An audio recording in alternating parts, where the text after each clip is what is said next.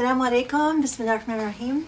Welcome to day 10 of Surah Baqarah, which is incredible. Um, inshallah, I know the hope is that we maybe have another couple of days. We'll see, inshallah. But just to remind you, take your time and don't rush because we're like savoring every moment.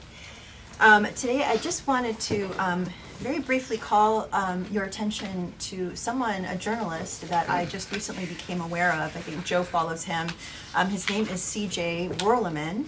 Um, he's an Australian journalist, he's a published author.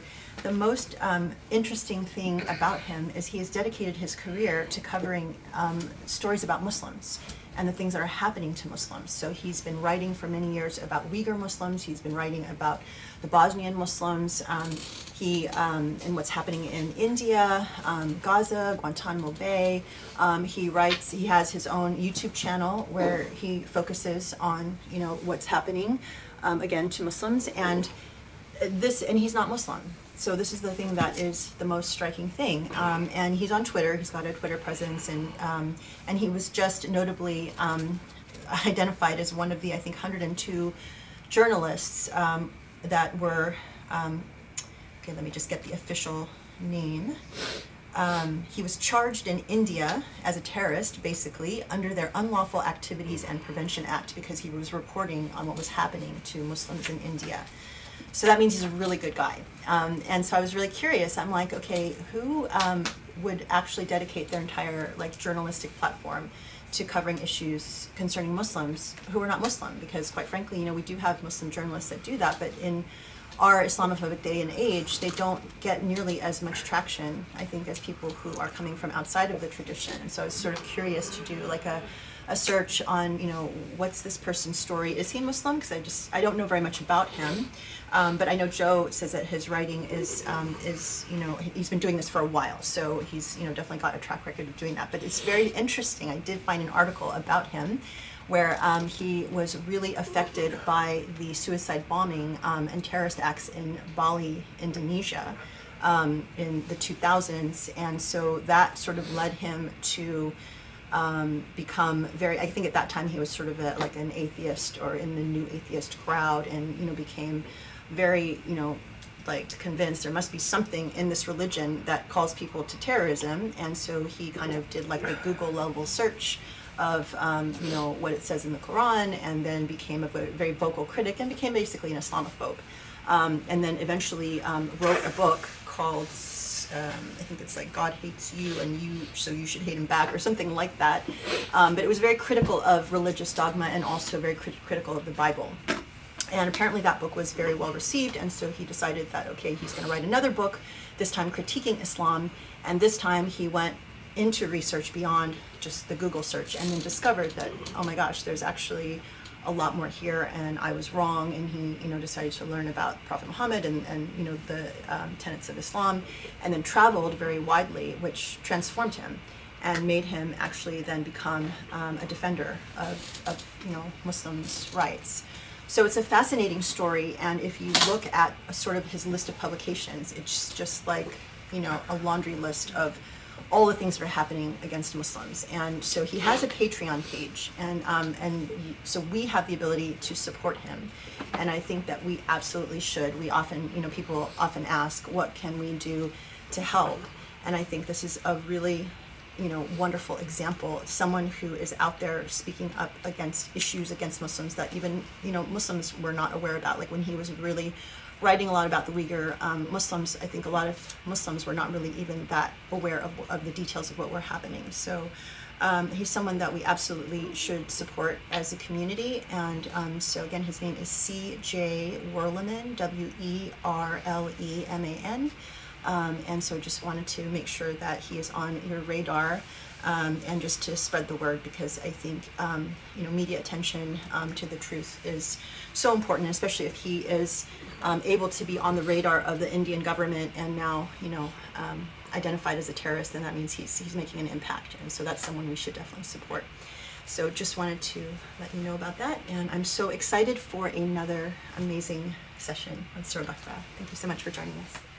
بسم الله الرحمن الرحيم الحمد لله رب العالمين وسبحان الله العلي العظيم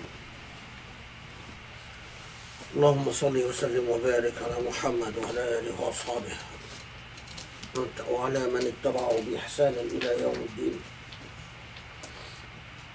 اللهم اشرح لي صدري ويسر لي أمري واحلل عقدة من لساني يفقه قولي يا رب Where we left off with again in Surah Al-Baqarah the Quran reacts to an actual um, an actual social issue that came up in the Muslim community in Medina. And as we said, this one, which is uh, uh, often overlooked by by Muslims and has been overlooked for, for very long.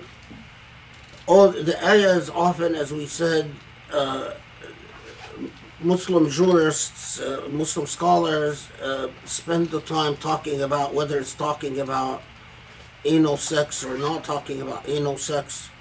And I don't think that that's what it was talking about at all. It was talking about a a, a, problem of superstition, one, the belief that um, the an, basically an unscientific belief that the way the your the position you take in copulation uh, will make a difference as to whether the child is cross-eyed or not. But second, it, it is that sensitive matter of and and the the record is is uh, frustratingly um, frustratingly it's it's one of these types of situations where the, the the record sort of teases you because you can you can tell that there was an issue that the preserved record did not thoroughly preserve. That the preserved record sort of preserved it after objectifying it and sort of emptying it out of the, the passion, out of the, the passionate complaints. Because we have many of the narrations say that women came to the Prophet and asked, complained that their husbands are approaching them vaginally from behind. But because because uh, the ayah, as I said, it says, وَقَدِّمُوا لِأَنفُسِكُمْ It makes me suspect that their complaint were not just about superstition, but about the lack of romanticism. Because قَدِّمُوا لِأَنفُسِكُمْ, as I said, means that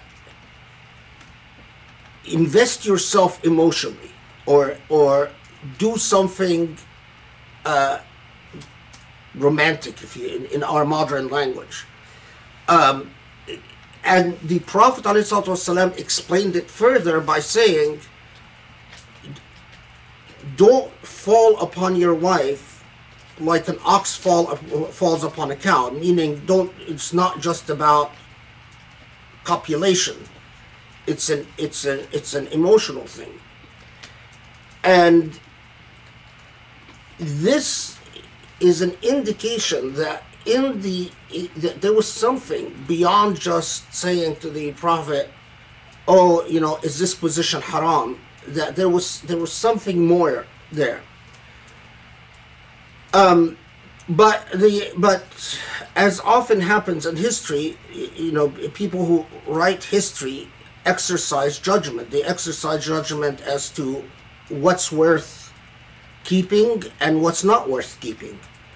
And quite often, because history was predominantly written by men, um, you know, without ill will, even if someone had the best intentions, men would naturally exercise a judgment about, well, what's material and what's not material. In in anyone that does law knows that you know anytime he writes the facts of a case you are deciding what's a material fact to note and what's not a material fact. And anyone that ha- that has worked on law will tell you that you know you write the facts of a case or and or and, and you submit it to a court and the court notes the facts of a case and then a client will come and say oh but you didn't say this and you didn't say this and you didn't say this and you didn't say this and then you look at the client and say but these are not material facts. And there is a huge gap between what is what are material facts in law and what are material facts for the individual involved in the case meaning material facts socially. And in history it's like that. It's it's um, um, historian exercises a judgment uh, as to what are material facts. Nothing, you know, you can't preserve all of history as if it's a it's a some type of you know um, uh, photographic record or something. But in the exercise of judgment is distillation and synthesis and then in turn in the when a, a, a, the intelligent muslim recipient must look beyond the veil of objectivity must look at the record with an intelligent critical insight to understand what was going on that might have been left out of the of the historical record. Anyway, so we we've talked about that, and I and again I, I underscore it just because you won't find it in the tradition. This point about waqaddimu and anfusikum, which um, um, it's quite remarkable because it, it basically says invest in emotional closeness. Is something that we don't teach anywhere. Um, and it's quite remarkable for you know uh, again put it it's remarkable for a text written uh, 1400 years ago to to to note something like that. Okay. And then right after that, again, the Quran deals with another real life problem in the midst of what real life Medinian society confronted. Pre Islamic Arabs would swear often, and they would swear by many different things. Arabic poetry is full of examples of what Arabs used to swear by. You know, whether they swear by Allat wal Uzza, the the idols, the, the old idols of Mecca, or they would swear by dahr, by the ages, or by fate, um, or sometimes they even swear upon death. And um, and transitioning to Islam where you don't use God's name in vain. And you don't where you respect your word because remember that the that the, the, the the, the revelation, the entire revelation of the Quran, as we studied in the Meccan Quran, is anchored in Muslims the honor of the word and that the word matters, and emphasize time and again that if you say something, you have to honor your word. If you promise, you have to deliver. If you take a covenant, you have to be bound.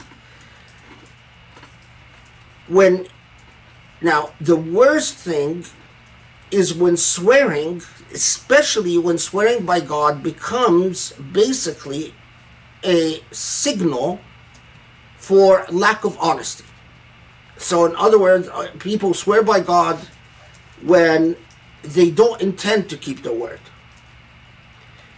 And A, it teaches you not to respect your word, and it teaches you not to respect God because you're swearing by God when in fact you don't intend to honor your word or when you intend when you in fact you are not being uh, truthful and whatnot.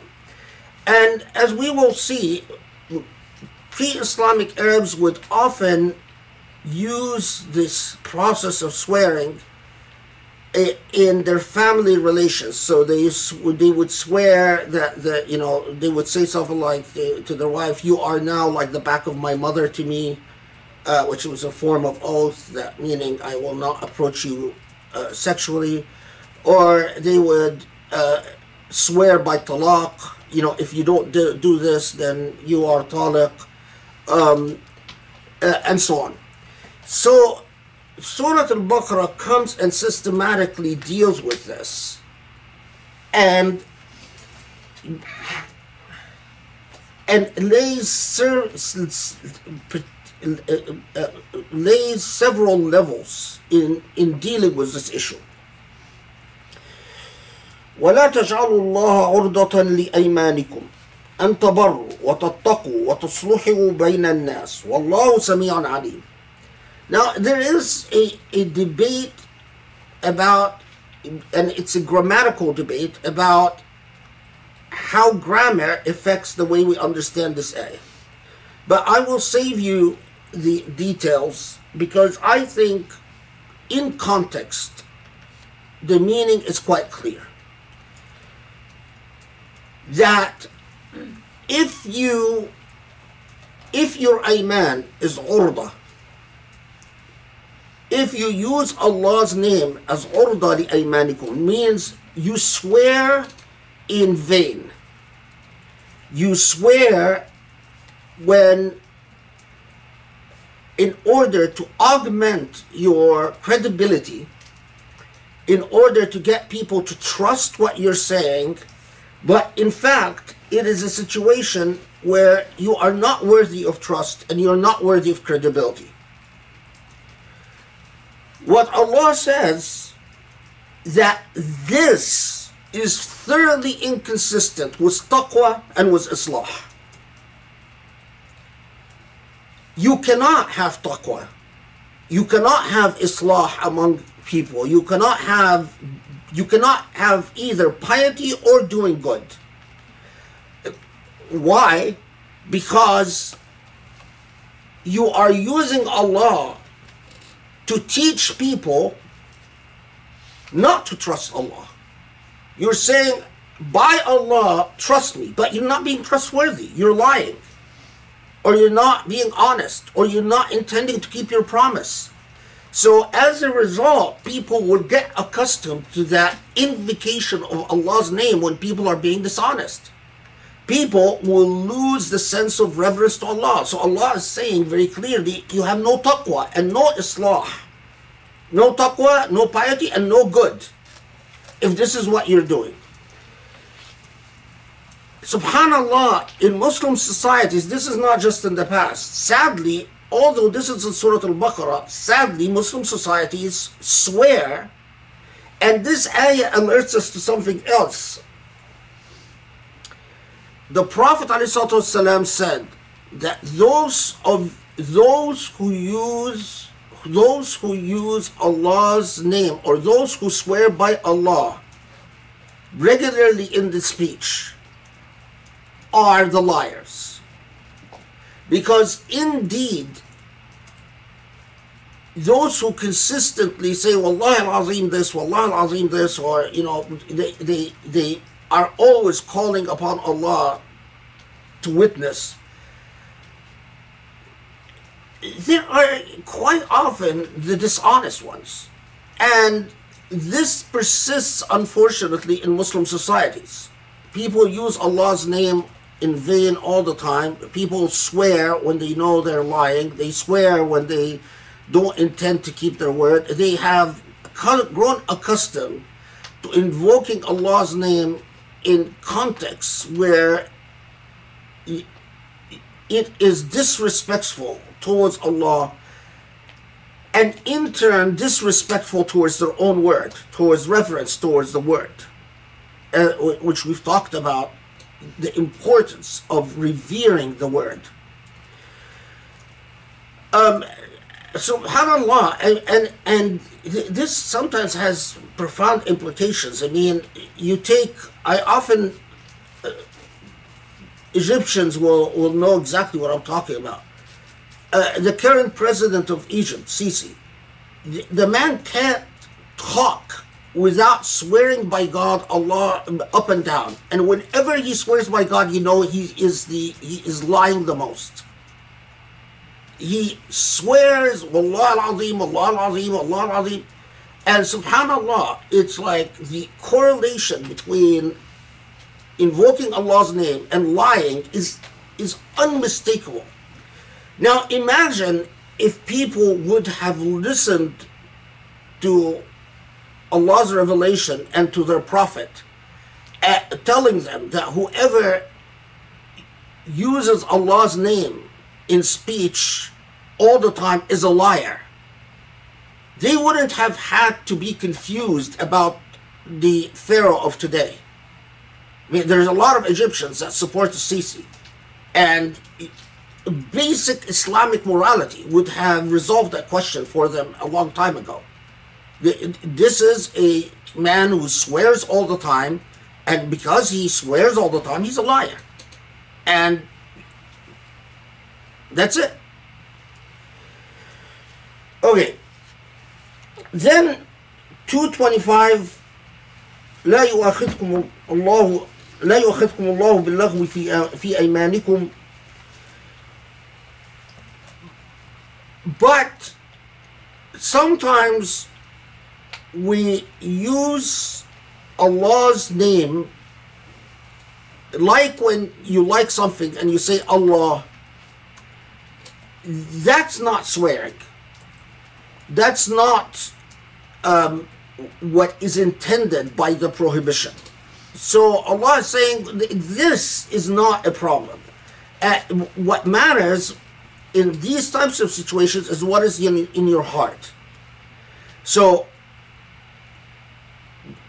swearing untruthfully, that's not allowed. But al fil iman is, as I said, when you are you, you you know you use Allah's name in a context where it's um, it's a figure of speech and it's not a, a it is not a an oath. It's not like you are basically calling allah to witness falsely. But rather simply as a figure of speech saying something like allah when you know when something you like something or uh, or if you want someone you know to do something and you say billahi alayk billahi alayk you know it's like saying by god you know do this. Um, that's that's not so. In, this is not okay. Then it moves on to one of the big problems in unlawful use of oath. للذين يؤلون من نسائهم تربص أربعة أشهر Muhammad Asad just translates it as those who take an oath that they will not approach their wives. Ila, um, Ila was among the nasty practices of pre-Islamic Arabs, where it's a it's a, a particular type of oath that would be pronounced by a man and the oath would often be used to leave a woman hanging. So she's not divorced technically divorced but she's not a wife either. And she's in between. And so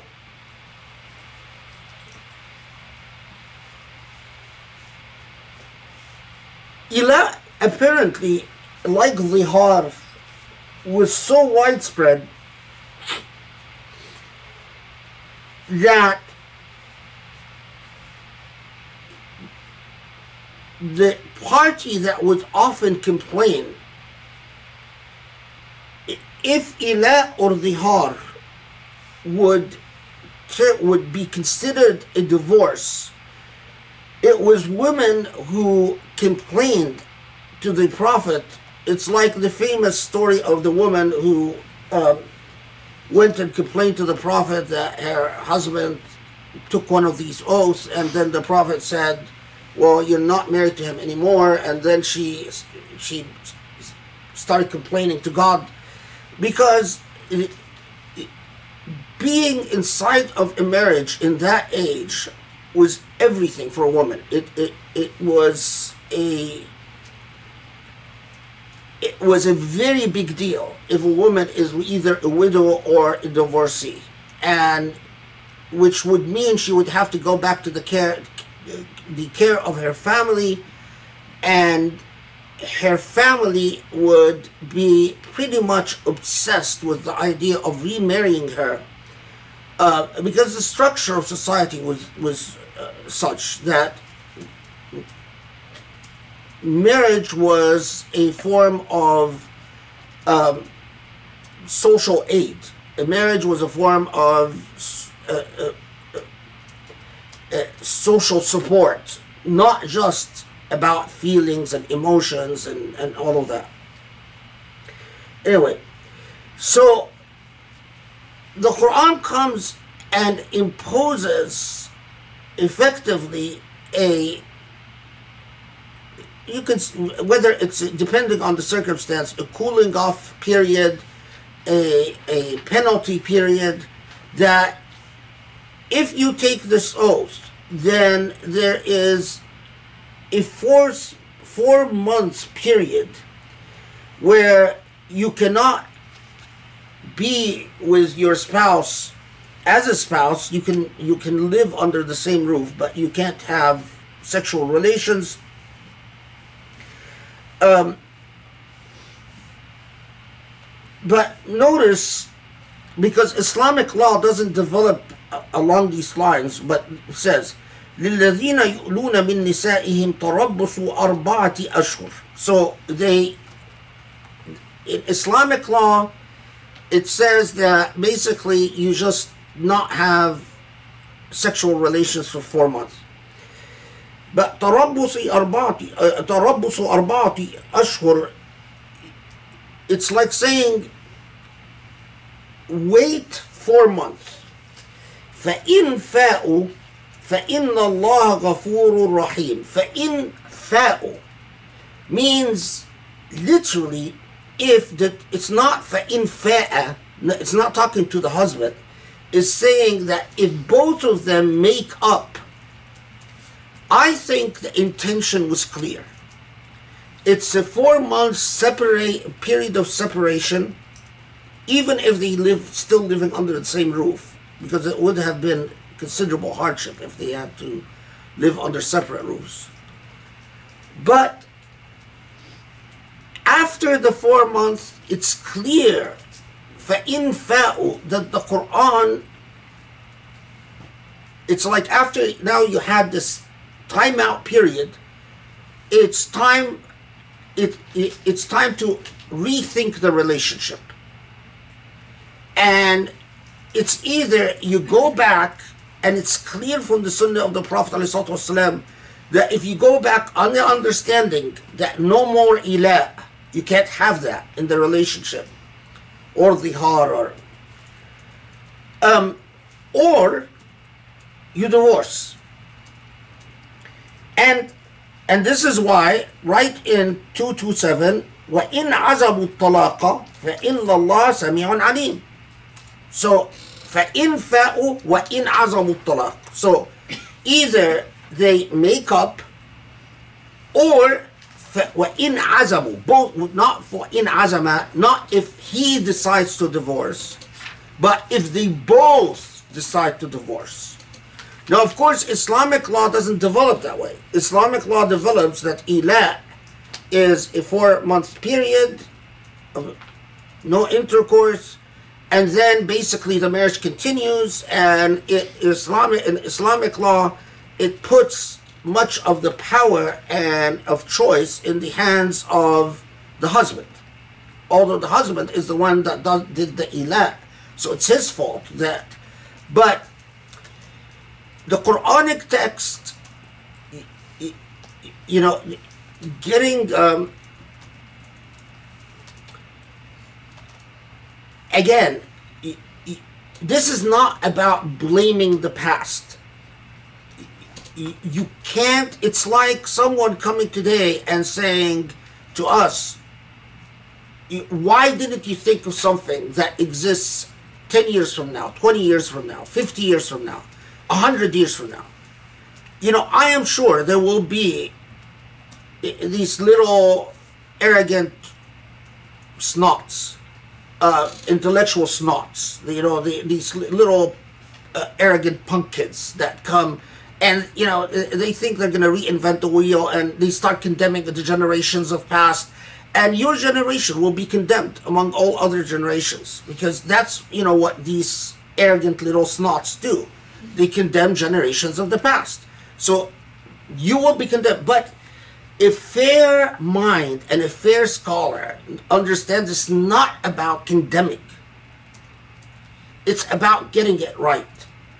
And that, yeah, people thought they, they approached the text of the Quran, they handled the text of the Quran within the prevailing mores of their day and the historical circumstance of their day and the consciousness of their day and the epistemology of their day the, the, the, the, order of knowledge the system of knowledge that existed of their day but with you know and we say you know thank you you did your best you know, and like all people like us, I'm sure we suffer from our own biases. You suffer from your own biases. That's normal. That's human. But now the burden is on us to get it right for our day. It's not about, you know, all, all everyone that lived in the past is stupid or eh, you know these horrible these Muslim scholars were horrible. It's not about that. That's not that's not how a fair mind works. And you know, you, if you pick a fight with history, um, only very unintelligent people pick fights with history. Uh, because the history is the past, and if you if you pick a fight with history, you're you're you're attacking a, a straw man. Um, you know, it, it's the the the tool of the weak to say I'm, I'm going to fight with that that cannot respond to me, the past. Anyway, so the point is remember this that as I said, the issue is how there is a problem and how the Quran responds to this problem. Now, note, there is no question that as we see in Surah Al-Baqarah that there are these are social problems that existed at the time and the Quran responds to them because their social problems existed at the time. This presents us with, you know, the, the predicament of the historical moment. Because, well, how can the Quran be eternal when it talks about the problems of a specific historical context? Well, that is only a problem if you don't understand the point of responding to specific historical contexts. The point of responding to specific historical contexts is not because these are the problems that confront the world forever, or not because these are the problems that you should pretend that they exist the world in the world forever, but to teach you how to respond to problems. Then the eternal nature of the Quran becomes absolutely sensible. For instance, for instance, in law school, there is no way I can teach law students all the law that they will need or that they will confront in practice. It's a fool's errand. It, you can't. There's too many laws. So, what do I teach them? I teach them the methodology of thinking about a legal problem. When there is a legal problem, what are the questions to ask? How to isolate a re- legally relevant issue. And once you isolate that really legally relevant issue, how to interrogate it from all sides, and then how to go and research the law, but not stop there but how to think about possibly if the law is not satisfactory, how to even push the boundaries of the law to change the law. Whether you change it by asking a court to adopt a new doctrine, a new interpretation, whether by asking a regulatory agency to adopt a new rule, or whether even by deciding that you need to work through Congress or through the legislature. And so, what you are teaching, otherwise, law school would be 30 years instead of three years. When I give a law student a hypothetical, we, we deal in hypotheticals in, in law school. Why? Because the hypotheticals are an illustration of how to think about a problem. A law school textbook is not, the point is not to memorize what the textbook tells you about this case or that case or this case. Uh, no, no respectable law professor asks students to memorize the cases and their holdings. But what you ask them to do, what you demand that they do, is that when presented with a new case, they can cite to the old cases to show you how they're going to approach the new case. This is precisely the point of. So, why am I saying this? you will find Muslims today that will talk as if Ila is still a social problem. They will sit there and tell you the rules of Ila is this and this and this and this and this, and if you say this and if she says this and then you do this, and who uses Ila today? It's no one. So then they say, well, if no one uses it, then you know, but we still have to study it because it's God's law. And then the absurdity of saying where was the good old days when okay now we we should you know go back to fusha and maybe men should start using ila so then the, the quranic uh, uh, the quranic condemnation would apply to them. I mean so you actually do what's wrong so the quran can come and correct you. It is completely backwards. It's completely what do you say what do you say? I mean it, it just no, the point is not. The point is the methodology and what is the problem with ila. You see, this is how you mistake the thing. What is the problem with ila? The problem with ila is that you have someone in a relationship that loses their temper and then swears, takes in a way that injures their partner, that hurts their partner. Ila was what? Ila was about hurting the feelings of your wife. It wasn't, I've, I've never found an example where a woman used ila, but it was always used by men. Hurting the feelings of your wife. And then, although you just today you've told her you know you are so disgusting to me i'm never going to touch you. Tomorrow you go back and sleep with her. That's the problem. So the quran comes and says no can't do that. If you're going to say that separation for 4 months.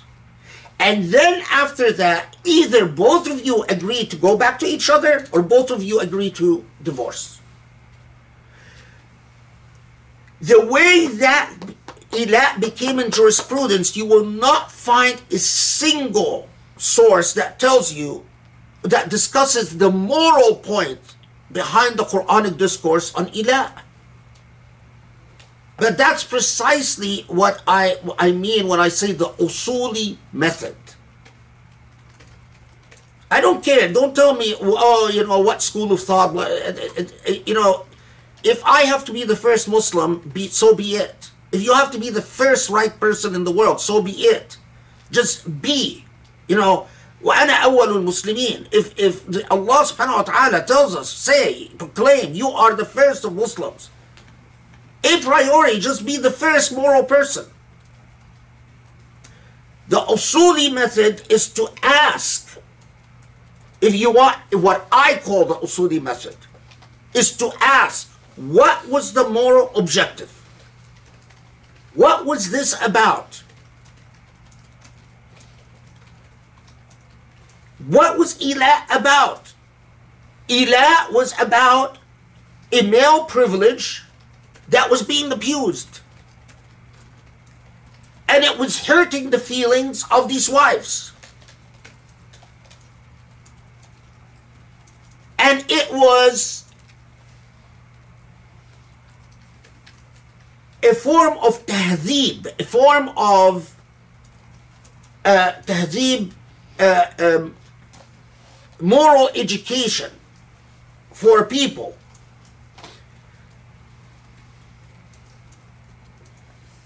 a critical point, people. A critical point.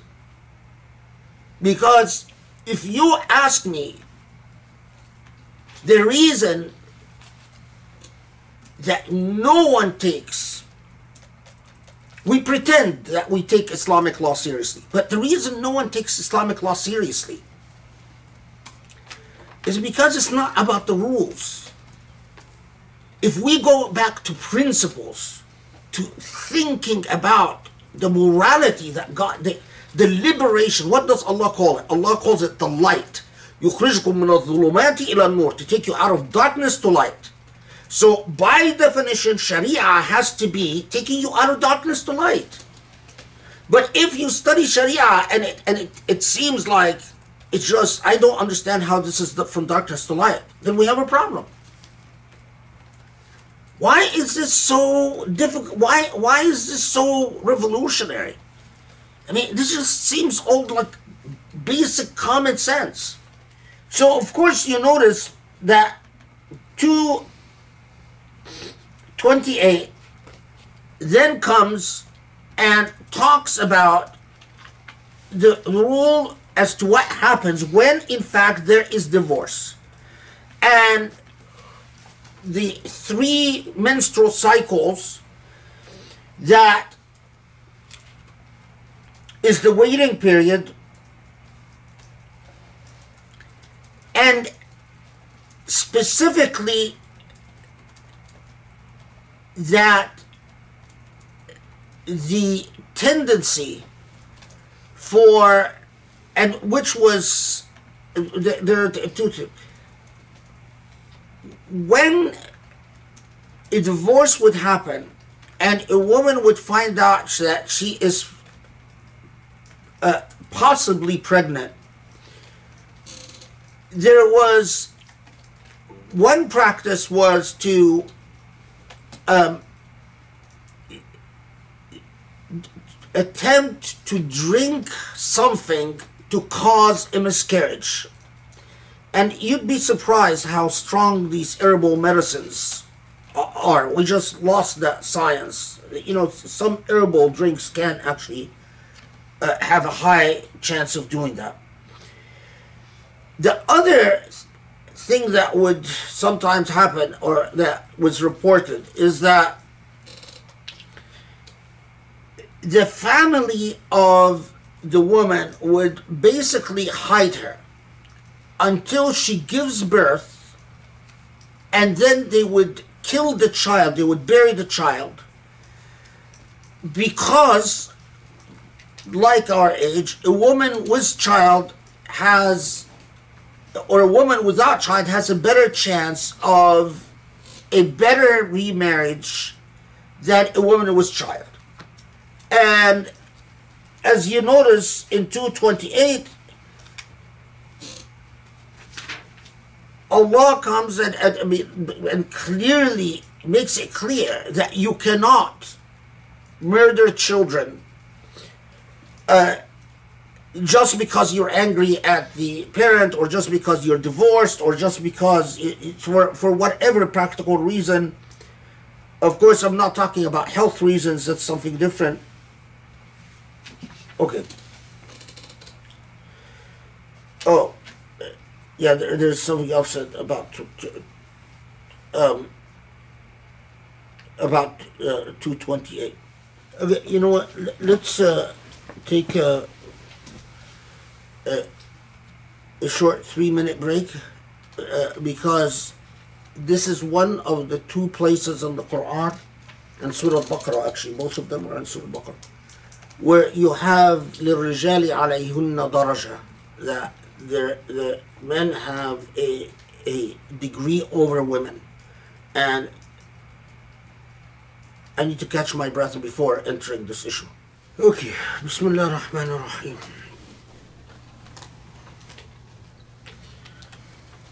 Two twenty-eight.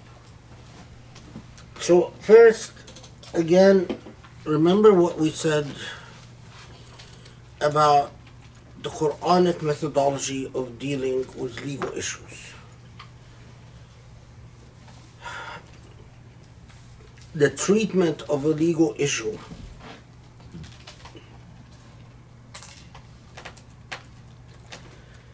if the law which responds to a social problem is the end in and of itself. And I'm not talking about I'm not talking about the laws that do not respond to social problems, but are laws that are uh, clearly an expression of a prescription that applies regardless of whatever social problem we have, like Salah and Sawm and, and so on. But I'm talking about the especially the the the the, surah starting with Surah Al-Baqarah that address a host of and in Surah Al-Baqarah this is underscored by يسألونك. They ask you. As if uh, and and uh, as if Allah explicitly reminds us that of the contextual setting of Yas'alunak. they ask you. They ask you to tell us this came up and so it is being addressed because it came up. If you learn from it just the positive legal ruling then i think you completely miss the boat but if you learn from it the methodology of responding to a problem then there's a chance that you are actually capable of achieving the higher objectives of the Quran. And we gave an example with the problem of ila. And we saw how history can shape our understanding so that once ila, although the text itself says فَإِن فَاءُوا وَإِنْ عَزَمُوا الطَّلَاقِ and talking to both husband and wife, if they want to continue, if they want to divorce, it, the historical context, uh, not surprising at all, gave deference to male privilege and put it all in the hands of the male. Now, why am I saying this? Because I will further undermine my popularity in what I'm going to say next. it's not important to be popular, it's important that you respect yourself when you leave this earth. Okay, so first, it tells us that those who are divorced, the, there's a three month or three menstrual cycles waiting period to to make sure that there is no pregnancy. And also a cooling off period between husband and wife. Okay and explicitly ولا يحل لهن أن يكتمن ما خلق الله في أرحامهن meaning that they cannot abort. وبعولتهن أحق بردهن في ذلك إن أرادوا إصلاحا ولهن مثل الذي عليهن بالمعروف وللرجال عليهن درجة. والله عزيز حكيم. Okay.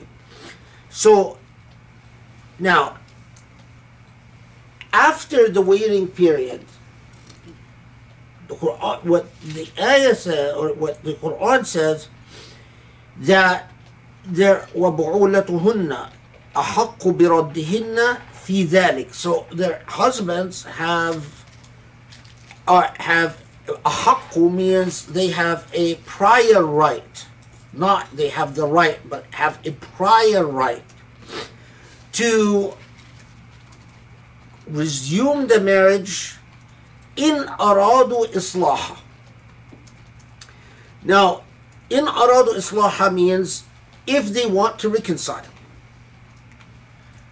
There's a grammatical point here. When it says if they want to reconcile, is it referring to the men wanting to resume the marriage or is it saying that if the partners, the husband and wife, want to resume the marriage? It says if they want to reconcile in Islamic law, again, because of historical circumstance, not to condemn the past, as we said, only stupid people condemn the past. The past is the past. But to understand the past. The the difference, the normal difference was to male privilege. And the vast majority of interpreters said that the waiting period, if the husband wants to take the wife back, the husband can take the wife back at will. No new contract and no new dowry. I submit to you that this is not the correct understanding. Their husbands can resume the marriage in aradu islaha if both of them wanted to reconcile. Why does it say their husbands? Because if they want to reconcile, a new contract is not needed and a new dowry is not needed. But what the Quran teaches us about the impermissibility of coercion, here is where morality needs to come in. What the Quran tells us about the impermissibility of coercion. How can the Quran be punishing husbands for saying ila right before it? and then come and say, well, you can divorce your wife and have a three waiting period, month waiting period, and then just take her back whether she wants it or not. A minority of the early, very early jurists, and unfortunately, these were all schools of law that became extinct. A minority pointed that obvious fact and said, no, a wife after these three months although a new contract and a new dowry is not needed, the wife needs to uh, agree to going back. If she doesn't agree, then لم يريدوا إصلاحها, then they don't want to reconcile. But the surviving schools, the, and you'll find this throughout all the surviving schools said no, you know, the husband just stayed, which is, again, extremely contrary to the, the, the basic moral principle of no coercion. How could you, if, if, how could you, a marital relationship will likely entail sexual relationships. And how can you expect a wife to submit. I mean, that's the most personal thing that a human being agrees to. So, how could you expect a wife to submit to something like that that she had not actually agreed to? Okay, and this is underscored with وَلَهُنَّ مِثْلُ الَّذِي عَلَيْهِنَّ بِالْمَعْرُوفِ that this expression, which establishes a basic principle of reciprocity in obligations. Anytime a principle of reciprocity is established in legal obligations, it, it entails consent. you can't have reciprocity as saying it's tit for tat unless there's consent. So when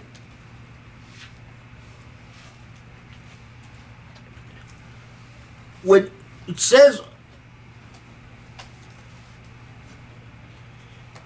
لهن uh, sorry when it says وَلَهُنَّ مِثْلُ الَّذِي عَلَيْهِنَّ بِالْمَعْرُوفِ according to the principles of justice you the the return the resumption of the marriage cannot be oppressive Which underscores that it's a voluntary presumption it cannot be oppressive. It cannot be exploitative. It cannot be, and in fact, if we were worrying, if we were worried about achieving the morality of the Quran, we would study this phrase as a, a, a, an affirmation of justice and give it expression in so much of. Okay, now وللرجال عليهن درجة والله عزيز حكيم So why does it say وَلِلرِّجَالِ عَلَيْهِنَّ دَرْجَةً? Well, so many Quranic uh, um, uh, translations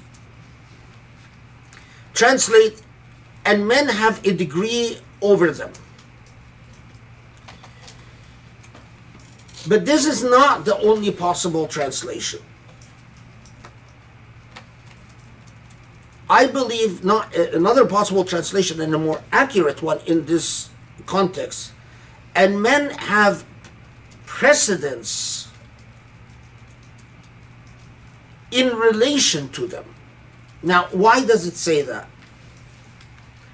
Because this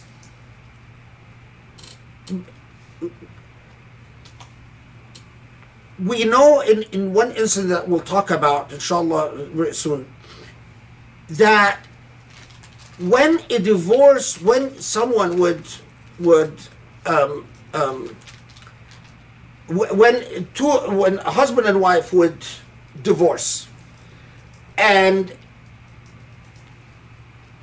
although they would want to resume the marriage it occurred at the time of the prophet ﷺ, that fam- the family would intervene and say no you cannot go back together. And it's in, in the situations that are reported, it was the family of the woman who would say, even if you want to go back to your husband, you can't. Because how dare he have pronounced divorce? And وللرجال عليهن وللرجال عليهن درجة in this situation means that husband A has priority. So that's one thing, meaning that this husband has priority if she wants to, if they want to resume the marriage, then the fact that there's no con- new contract and no new dowry. But but there's another issue. And this is why I said that whatever you know, uh, further erode my popularity. There's another issue.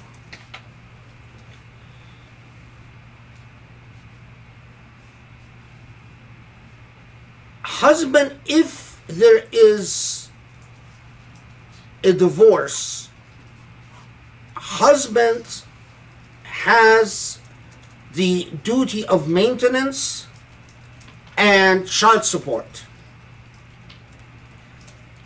So the daraja here, and which is made more explicit later on in Surah Al-Baqarah, as if to, to answer a question about what, what is meant by daraja. But maintenance and child support, if there is a divorce, is that husbands we're saying, well, if you're not going to come to back to me, I am not going to be responsible for the children, which is something that till today men pull, or I'm not going to pay maintenance. And in fact, in some Islamic law, they say, yeah, if she didn't, uh, some jurist said that if she doesn't want to go back to him, then he doesn't owe her maintenance. But in fact, the husband, even if she doesn't want to go back, the husband still owes the obligation of maintenance, at least for a period of time, and child support. And that is the reason for saying that they have a daraja. Now, let me put this in context.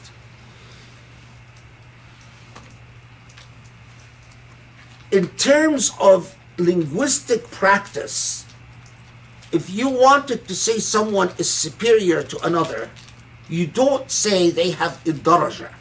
You don't say they have a degree. what one degree that's superiority that sounds like an engineering equation or, or a mathematical equation daraja is relational it's like saying uh, well you know you get priority. So and later on as we know in surah al-baqarah it says that bima anfaqu that they, they have this daraja is because of what they spend. So it comes and says it explicitly.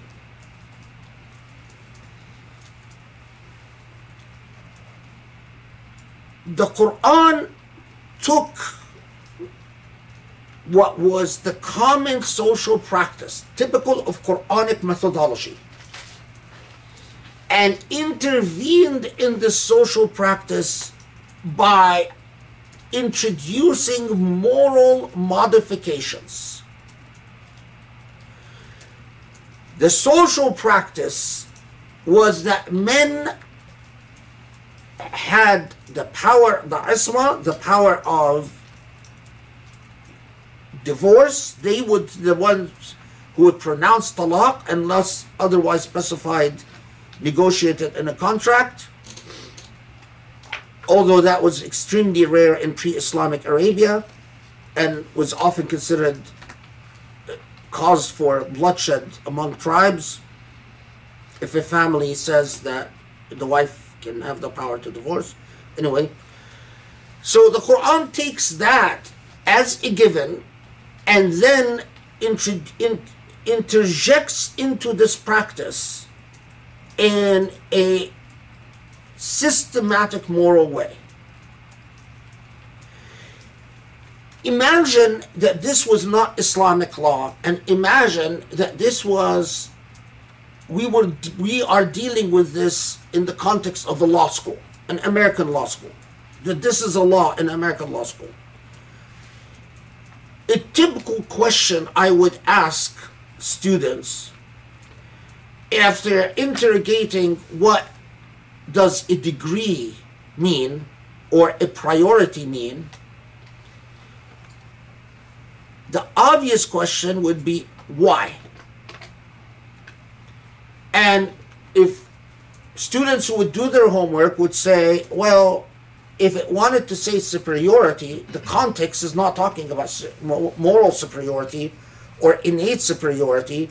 It, and if it wanted to say superiority, that's not the word it would use wouldn't be saying degree because daraja me alayhinna daraja means priority a priori you know some relational relate and in light of the fact that the quran makes its intention clear later on by saying bima anfaqu, by what they spent and in, in in light of the fact that the context here we understand that alayhinna daraja underscored that no, you can't wiggle out of your obligation to be responsible for the children, even if the divorce, even if the wife insists on a divorce.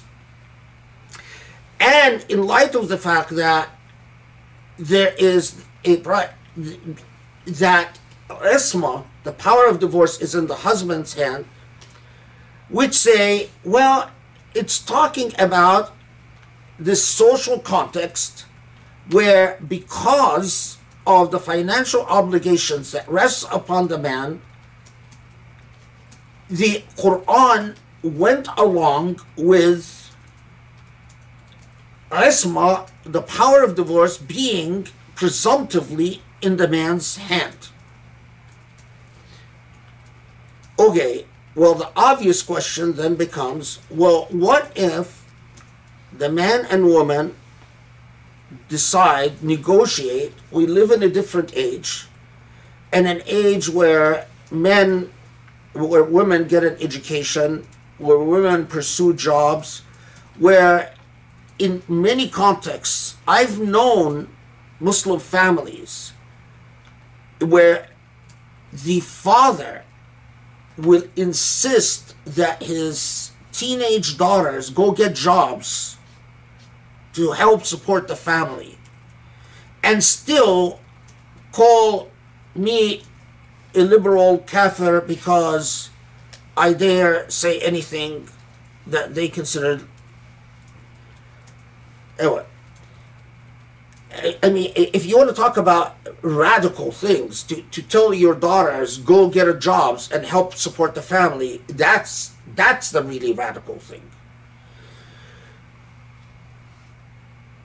And what if we exist in a situation where the, the, the man and wife become, they agree to be jointly responsible for the finances and jointly responsible for the support of the children? So that the presumptions that exist of obligation upon men no longer exist and are modified by agreement.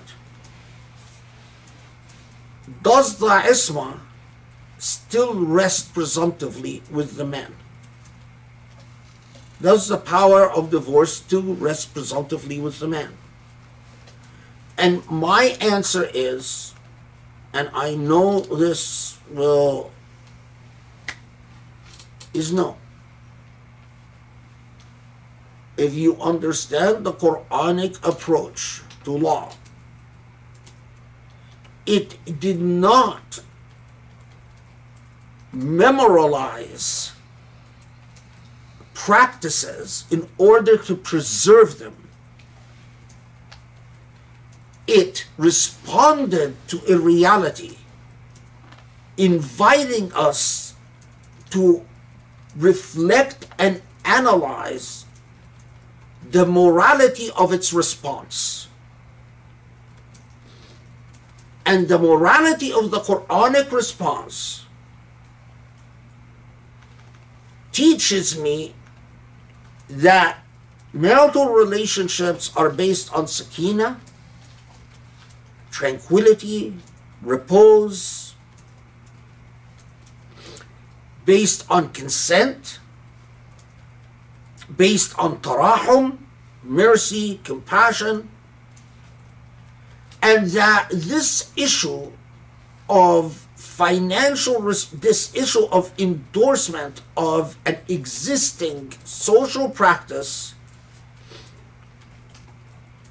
was at the time consistent with the principles of sakina and tarahum and consent.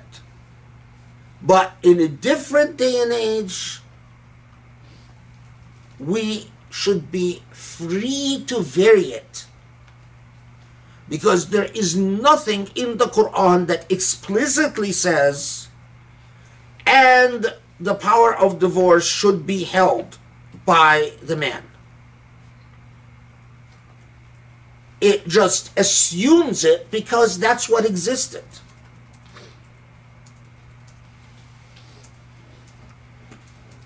You know, those of you that after hearing this will decide to refuse to listen to me anymore, fine. You know, uh, then I'm not for you and you're not for me. But Allah will judge between us in the hereafter. I should just say that the issue is complicated in Muslim countries because of colonialism. Islamic law has been under retreat everywhere.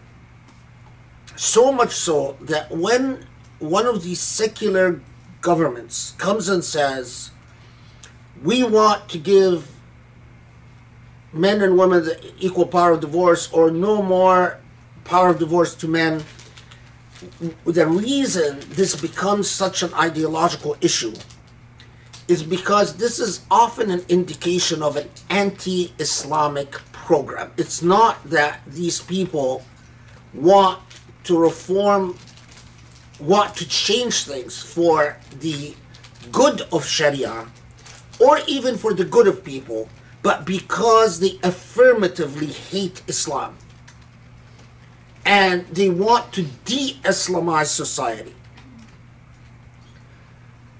And that corrupts the entire discourse because, yeah, if I was in uh, E- uh, Egypt of today and the government comes and says something like that, this government in Egypt is thoroughly anti-Islamic. So I'm, you know, who gives you the right to say anything about Islam? So I'm opposed to anything they do that has to do with Islam. Same thing for the Syrian government, which is thoroughly anti Islamic. Same thing for the Haftar government in uh, Benghazi, thoroughly anti Islamic. Same thing for the Emirati government, thoroughly anti Islamic. So you get into a complex dynamic while people in the West have the, the relative blessing of stepping out of the gutter of highly politicized context where everything is either because you hate Islam or because you are you approve of Islam. Uh, Unfortunately, the, that potential is not at all fulfilled uh, because m- most Muslims in the academia, them, they themselves become very anti-Islamic, and they themselves become completely brainwashed. Uh, and you know it's as if they're there to to to flagellate the Islamic tradition, to you know ostracize and condemn and shame and deconstruct the Islamic tradition. Uh, While in, in truth, the Islamic tradition, compared to other human traditions, is vastly forward thinking. But it's a human tradition. It's a human tradition. Y- You know, you want to compare Islamic law of the 14th century to Christian law of the 14th century? No comparison. Islamic law was far more advanced, but you can't compare a law that gets amended every year responding to actual social problems to a law that hasn't been amended in hundreds of years because it is no longer responsive to actual problems. What you can do is you can train people to think and understand and study the morality of the Quran and understand the morality that this law was serving and propelling.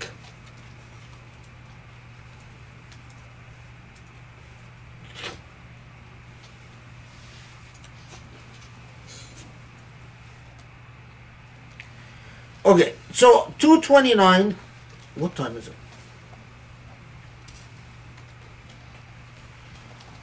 221, 229. Notice. Then it says, well, you can do this two times. فإمساك بمعروف أو تسريح بإحسان. We again, we, we don't pause and stop.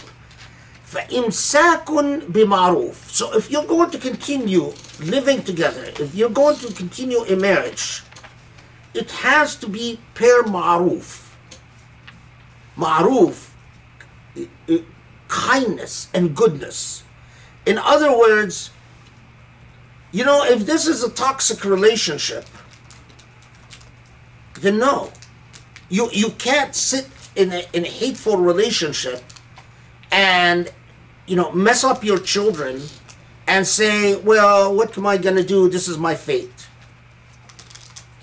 فإمساك بمعروف either you are you you live together in ma'ruf not in toxicity not in traumatizing your children not in fighting every day and yelling at each other and you know you screw up your children for life and they grow up to be drug addicts and so on I- I- I- it's it has to be in ma'ruf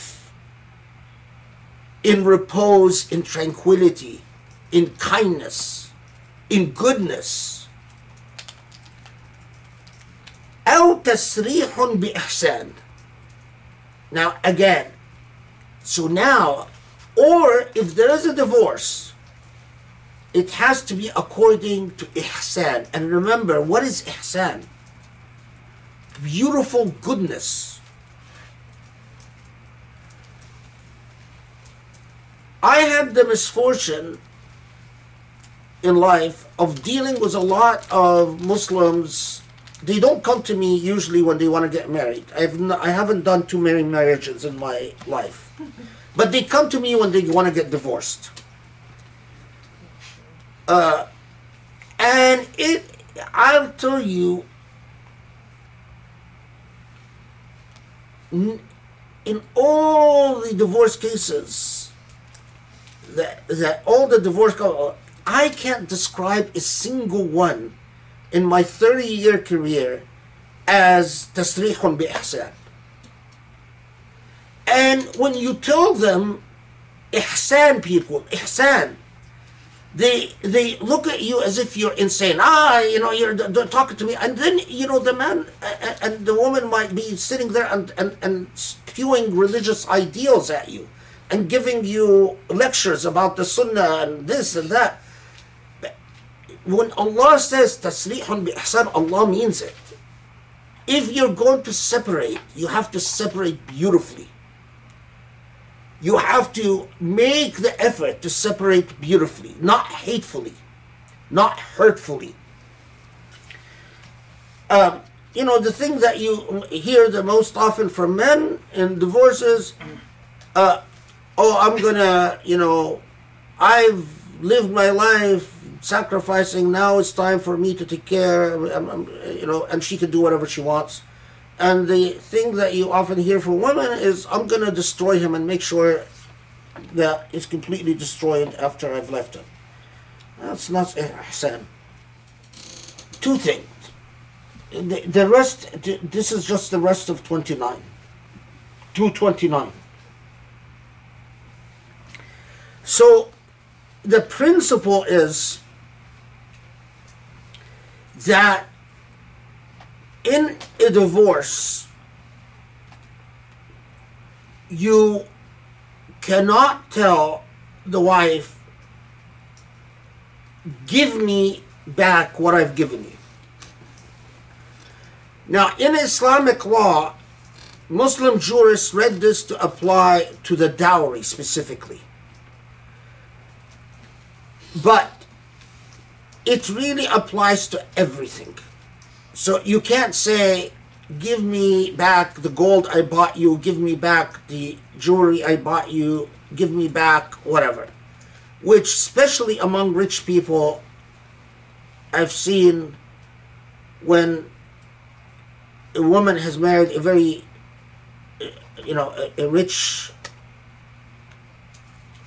wealthy man. Often I've seen that, where he'll say, "Oh, I've given you this. I've, you know, I've, I've and." Which, although it's, it's clearly contrary to what the Quran says, that what what was given in a marriage is given. And in my opinion, that also it applies the other way too. The wife can't say to a husband, "Well, you know, I bought you this." You know, it, it, it is a principle that, it, you know, if you're going to separate in a beautifully good way, it, it, it, what you've given, you've given. Okay. But then it deals with a situation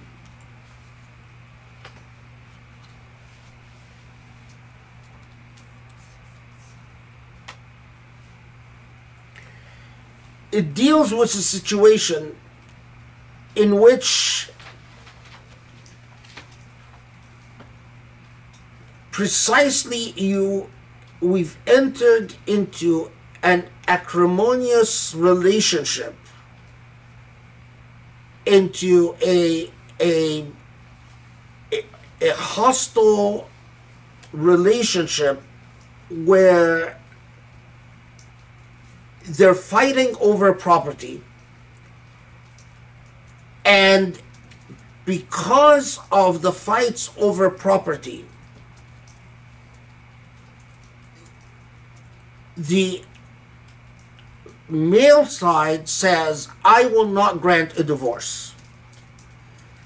And here is the first Quranic pronouncement in what becomes later on Al Khula, the Islamic procedure of khula, where in light of the fact that the husband has the isma, and as we said, in my opinion, it doesn't mean that the husband should have the isma. It just means that if the husband have the isma, and we end up in a situation where, in fact, it has become a toxic si- relationship, where, and the expression here is remarkable. ومن ي- فإن خفتم ألا يقيم حدود الله that this relationship of a marriage it it's as if it's telling you the the relationship within a marriage is in order that you serve hudud. Allah here doesn't mean the hudud punishments obviously but it means so that you serve God's purposes.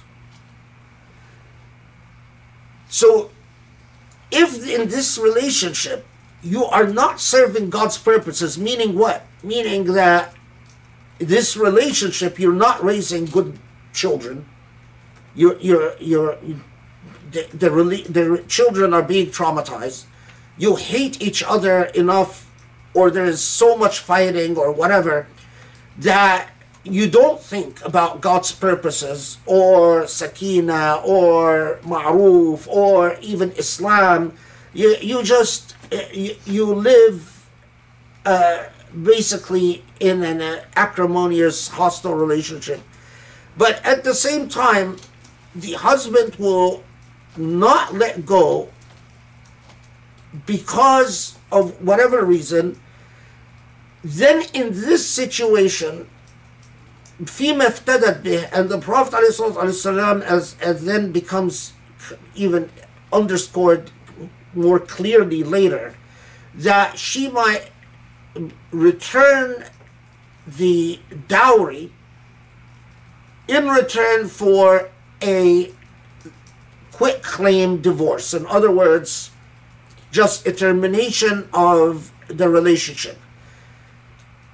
The Sunnah of the Prophet ﷺ makes clear that it is a return of the dowry and not all other properties. Also, some Muslim jurists said that she returns the dowry and all gifts, although that I think is not backed up by at least the Sunnah of the Prophet.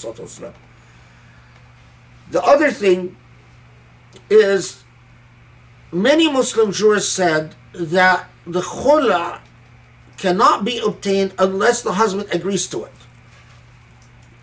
And again, I think that is inconsistent with the Quranic prescription and inconsistent with the Sunnah of the Prophet.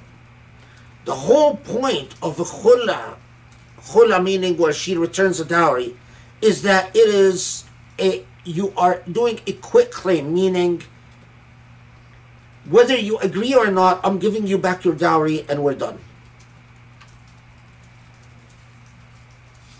Wallahu alam. And Allah.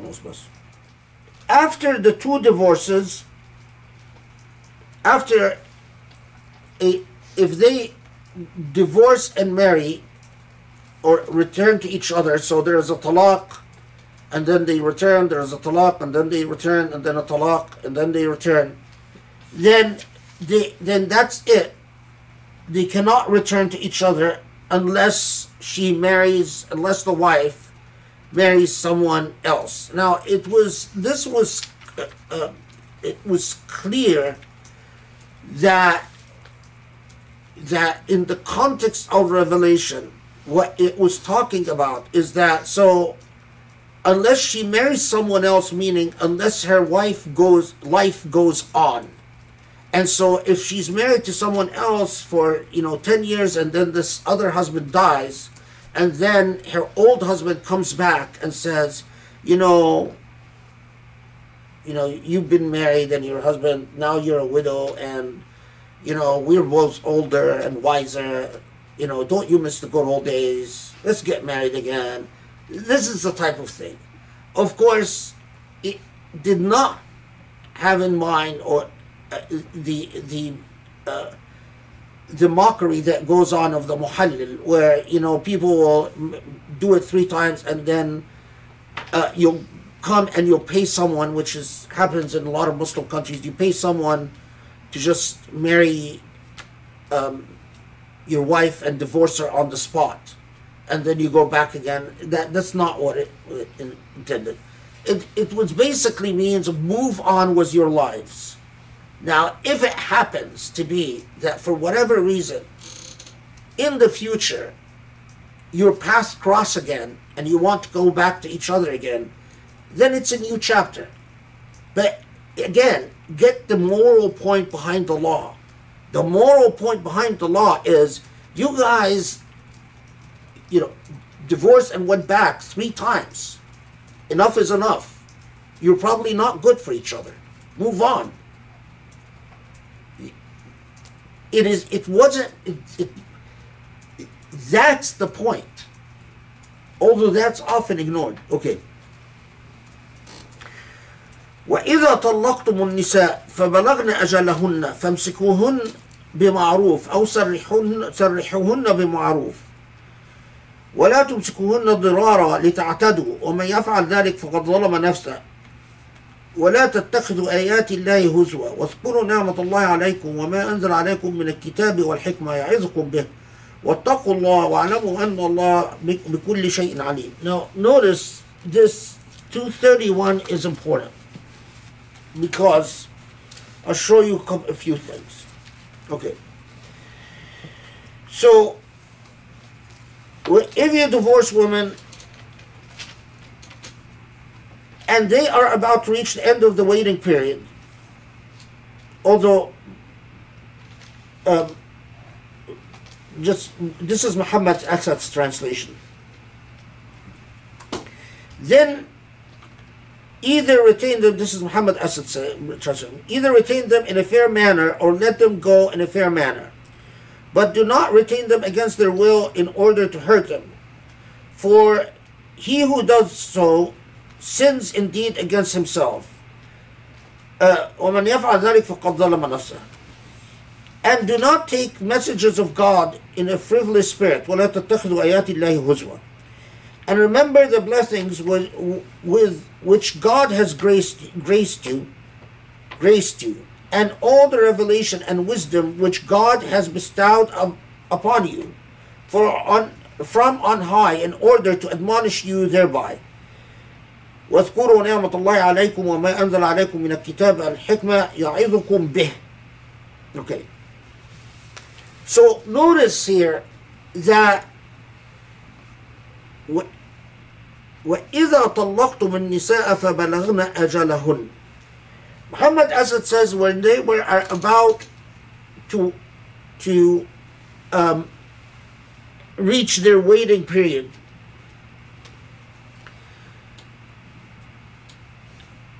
I don't think idiomatically it doesn't necessarily mean that they are about to reach the end of their waiting period. But if you, in fact, I'm, not saying it, it, it, it, I'm saying it includes that and other situation. In other words, the principle itself that if there is a talaq, under no circumstance can you retain this wife as a mu'allaqa. And mu'allaqa means that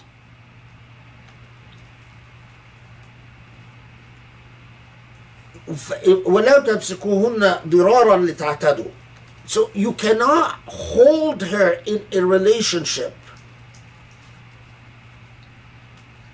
harming her in doing so.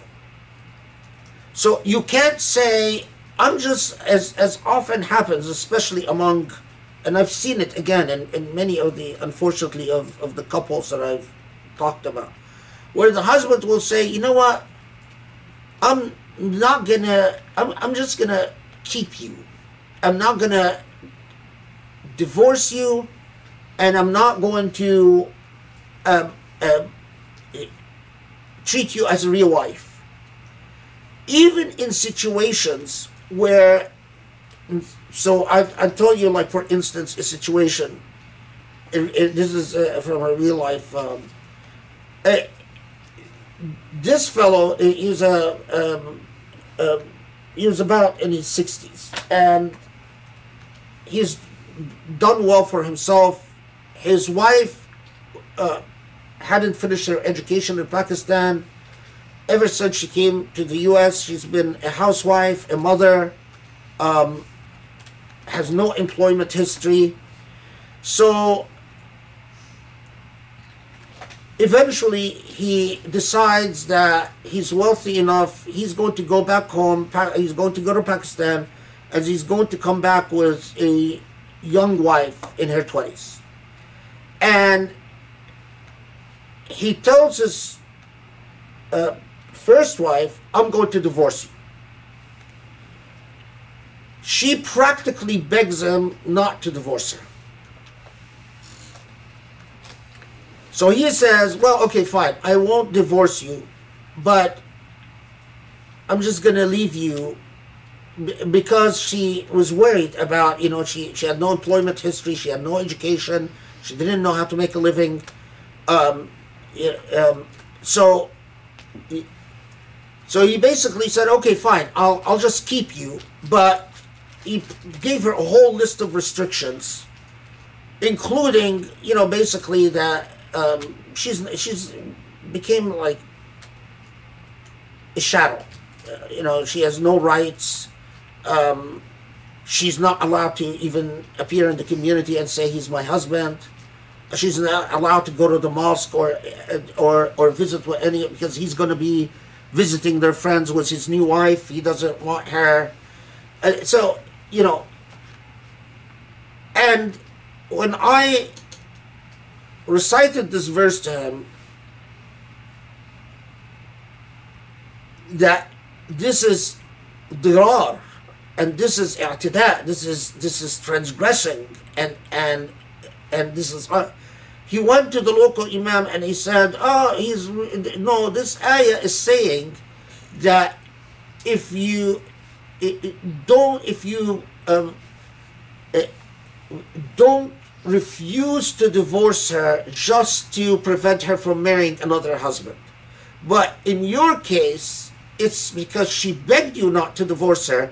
This guy, Khalid Abu Fat, doesn't know what he's talking about. He's reciting to you the wrong ayah in the wrong circumstance. You see, this is exactly what I mean when I say you ignore the morality of the Quran. Because what does the Quran morally teach us here? Morally teach us. ولا تمسكوهن ضرارا لتعتدوا. In, in a priori, a priori, and we talked about the concept of a priori. A priori, it means that in dealing with this human being, the relationship cannot be built upon dirar. And it cannot be built, dirar means to cause harm. And the Prophet ﷺ says, La darara wa la dirar. You can't cause harm.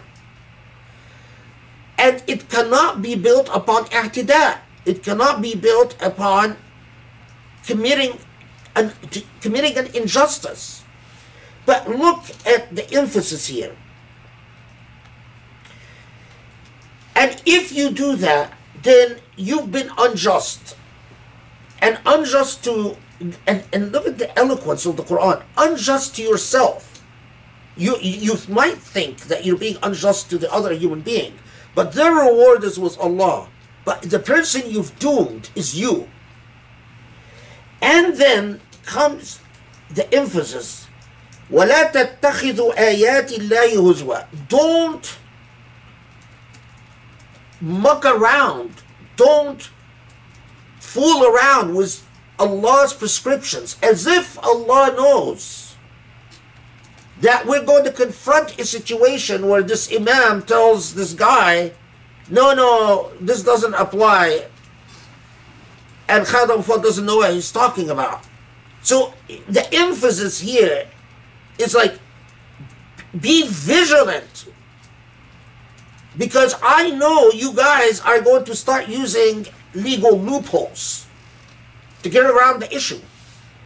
And a third emphasis واذكروا نعمة الله عليكم وما أنزل عليكم من الكتاب والحكمة يعظكم به and Allah reminds you that this is hikmah, this is wisdom. What is the wisdom?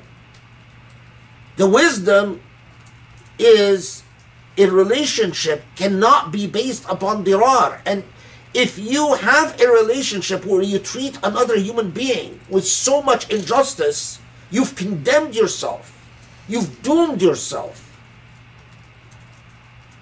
So Allah says, This is hikmah.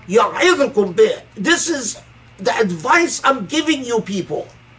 How could Allah have made it clear?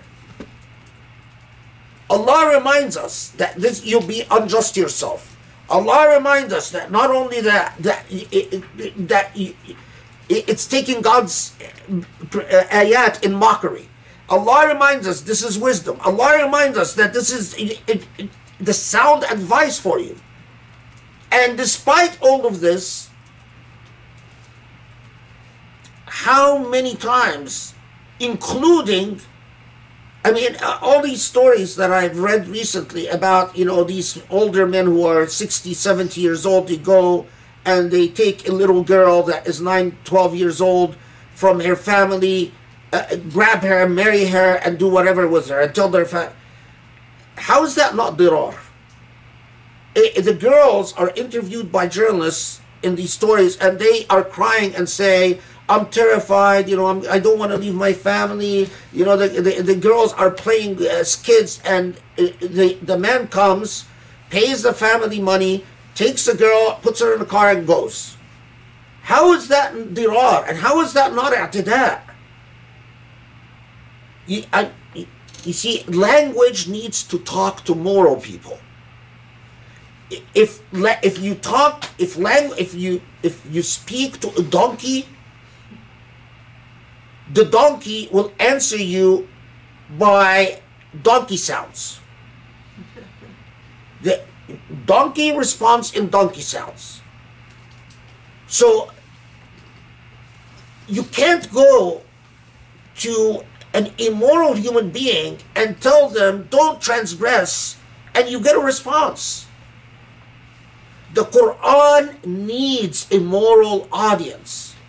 But I will tell you, the Quran needs an educated audience, needs an intelligent audience, needs an audience that actually uses its brain. If you're like this Imam and you don't want to use your brain, the Quran does nothing for you. Khalas. Then we're, we should all go home. Now, this ayah the, there was an occasion for revelation for this ayah in that, again, that a woman went to the Prophet ﷺ and said, My husband has gotten mad at me and he said, I, You're divorced. And then he told me, you know what? I go back on my divorce. I'm not going to let you go. I'm going to leave you as a mu'allaqa, just hanging. I'm not going to, I'm going to marry another woman and I'm not going to treat you as a wife and I'm not going to treat you as, and I'm not going to let you go so you can marry another person. As a response, this ayah was revealed. And upon receiving this ayah, the man took that. The Prophet ﷺ didn't the man take that. The Prophet ﷺ ordered the man to divorce her. So that then she, you know. Now, although this precedent, with this ayah, you can unpack the morality of the situation, the moral lessons of the situations as I said, the way it was treated was in a highly legalistic way. because the male consciousness studying this ayah wanted to answer the very narrow question of well, you know, if you say talaq and it's during the three months waiting period and you change your mind, you know, shouldn't you just be able to resume your marriage, whether she wants it or not? And this area is irrelevant to this type of situation. Well, okay, how about if you tell your wife, I hate you and I'm just going to treat you like a piece of furniture uh, and um, and and uh, but otherwise and the answer would be well as long as you give her her legal rights you know allah can't expect doesn't control what is in your heart wrong the issue is not legal rights the issue is a moral situation ethical situation similarly what if i told her okay, I'm just going to leave you like a piece of furniture and I'm going to take a second wife.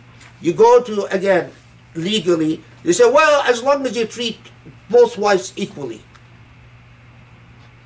But, and then, and this is, I'm telling you, I, I had again another case of a guy who married two wives and then he came and, eh, you know, um, uh, the, the imam told him, and as long as you treat them equally. And so his wife was complaining, his first wife was complaining, and then I told, I told, I told him, it, it, it is impossible to treat them equally, and especially that one of them is much older than the other, and you're excited about the new wife, and you're you're you yourself keep saying how you, you can't stand your old wife. So you know, so he went to, to the same imam, and imam said, "La yukallifullahu nafsan illa wus'aha." Uh, uh, Allah doesn't uh, uh, um, ask you to bear more than you can. So just do your best. Oh. يعني again, the moral, the Quran, if you, if the Quran speaks to a donkey, the donkey will still respond as a donkey. The Quran can't transform a donkey into a prince. Okay, I need a break. Three minutes or five minutes. Okay, Bismillah ar-Rahman ar-Rahim. So,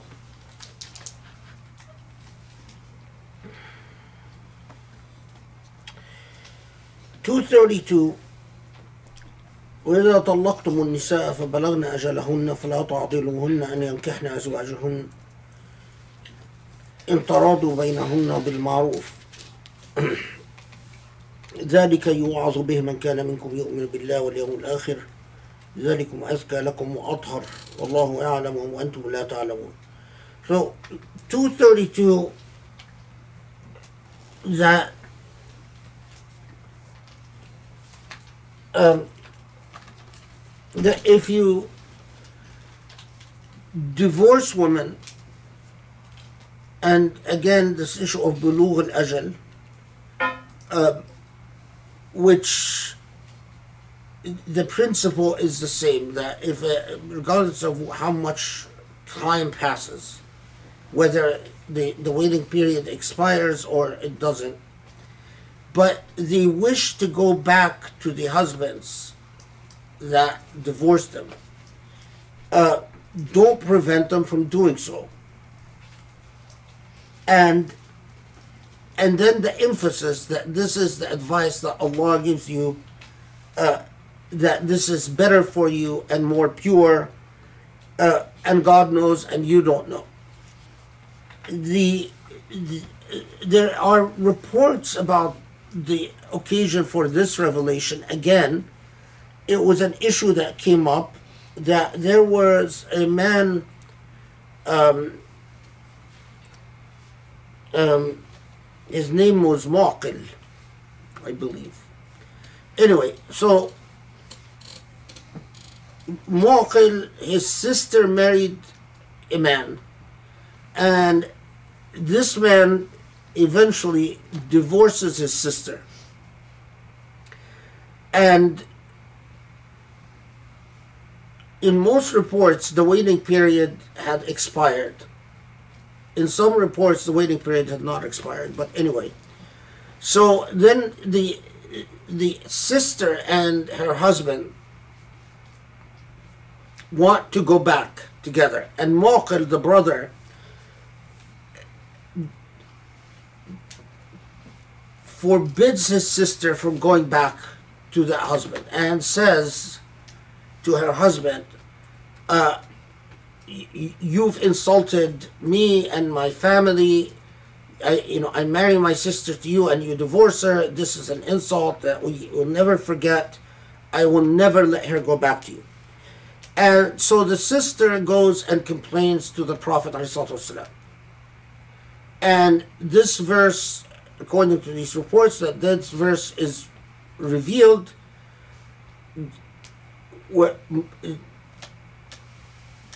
and Maqil is basically ordered to stand down. That to that he can't obstruct or prevent his sister from going back to her husband. And again, you know, n- notice the trajectory here. If we say, wh- what is it that it is, it underscores? Well, you know, certain overriding principles that prevent, um, you know, and- that prevent coercion, exploitation, uh, injustice, one party abusing another. And that's the moral trajectory that you consistently find in the Quranic treatment. Okay. Um, 233, I think it's um, fairly self explanatory. The one thing I, I- I'll, I'll say is that in Islamic, the Islamic jurisprudential uh, tradition, so the husband has the obligation for to of maintenance. And temporary maintenance or temporary spousal support and permanent child support uh, as long as the these children are children. Okay. But in islamic law one of the very interesting things that tells you the, the difference in societal circumstance and context is that what if the husband doesn't have money and is unable to support the to to pay for the maintenance of the ex-wife if the husband truly doesn't have money, then the obligation for support upon the ex-wife is upon her family. And then, if her family doesn't have have money, then upon Jama'at al-Muslimin. Jama'at al-Muslimin means the collectivity of Muslims, means a public right. So then there is a public obligation to fill in the gap. What if the husband can't support the children? And in Islamic law, you'll find repeatedly it says the obligation then is upon Jama'at al Muslimin. And there is a disagreement as to whether the, the, the if the husband doesn't have money, whether the, the they go to the family first, and then if the family doesn't have money, then it goes upon becomes a public obligation or not. But this is important to understand something about the. Of course, you know back then you didn't have uh, social welfare system, you didn't have social security. Uh, you often didn't even have a complete registry of people born, people who died, a complete registry of people who married. Um, the one of the of the you know the introductions of the of the uh, in the Islamic civilization uh, there's evidence that it started with the, uh, in the Umayyad Empire, but most authorities say that it was really perfected during the Abbasid Empire. Is the introduction of sijillat of public registers, where they actually this the the state uh, tries to register marriages, uh, birth, marriages, death, and but even at the, the height of maintaining registries, the registries were maintained in urban centers. The registries were never successful in extending to rural areas. So, what filled in the gap is that there were concentric circles of responsibility this is why and ansab were very important. This is why your lineage was really important. That you know people would memorize your your whole line of relatives to to clearly know you know what's your tribe, what's your clan, who are the the the various circles you belong to, and it was pre-Islamic era, it was considered, you know, extremely shameful for a member of the tribe or a member of the clan or leave alone a member of the family to go without. So the idea that, you know, someone in your family is starving and or homeless and you're living in a home was something that that would يعير به الآباء والأبناء that that it, it was something that would be used to shame it generations to come. Oh, you are the person who left X, Y, and Z to starve in the streets. Um, so, and that was very much a part of the culture. In, the Islamic civilization, what was introduced was a cause of action that if you, in fact, don't have means to support yourself, you can actually go and file a lawsuit against an uncle, against a cousin, against um, a distant relative, forcing that relative to take care of you. And there, there, of course, in Islamic law, there are, you know different rules as to um, means of verification of, of wealth and, and family relationship and so on. With modernity and especially with colonialism,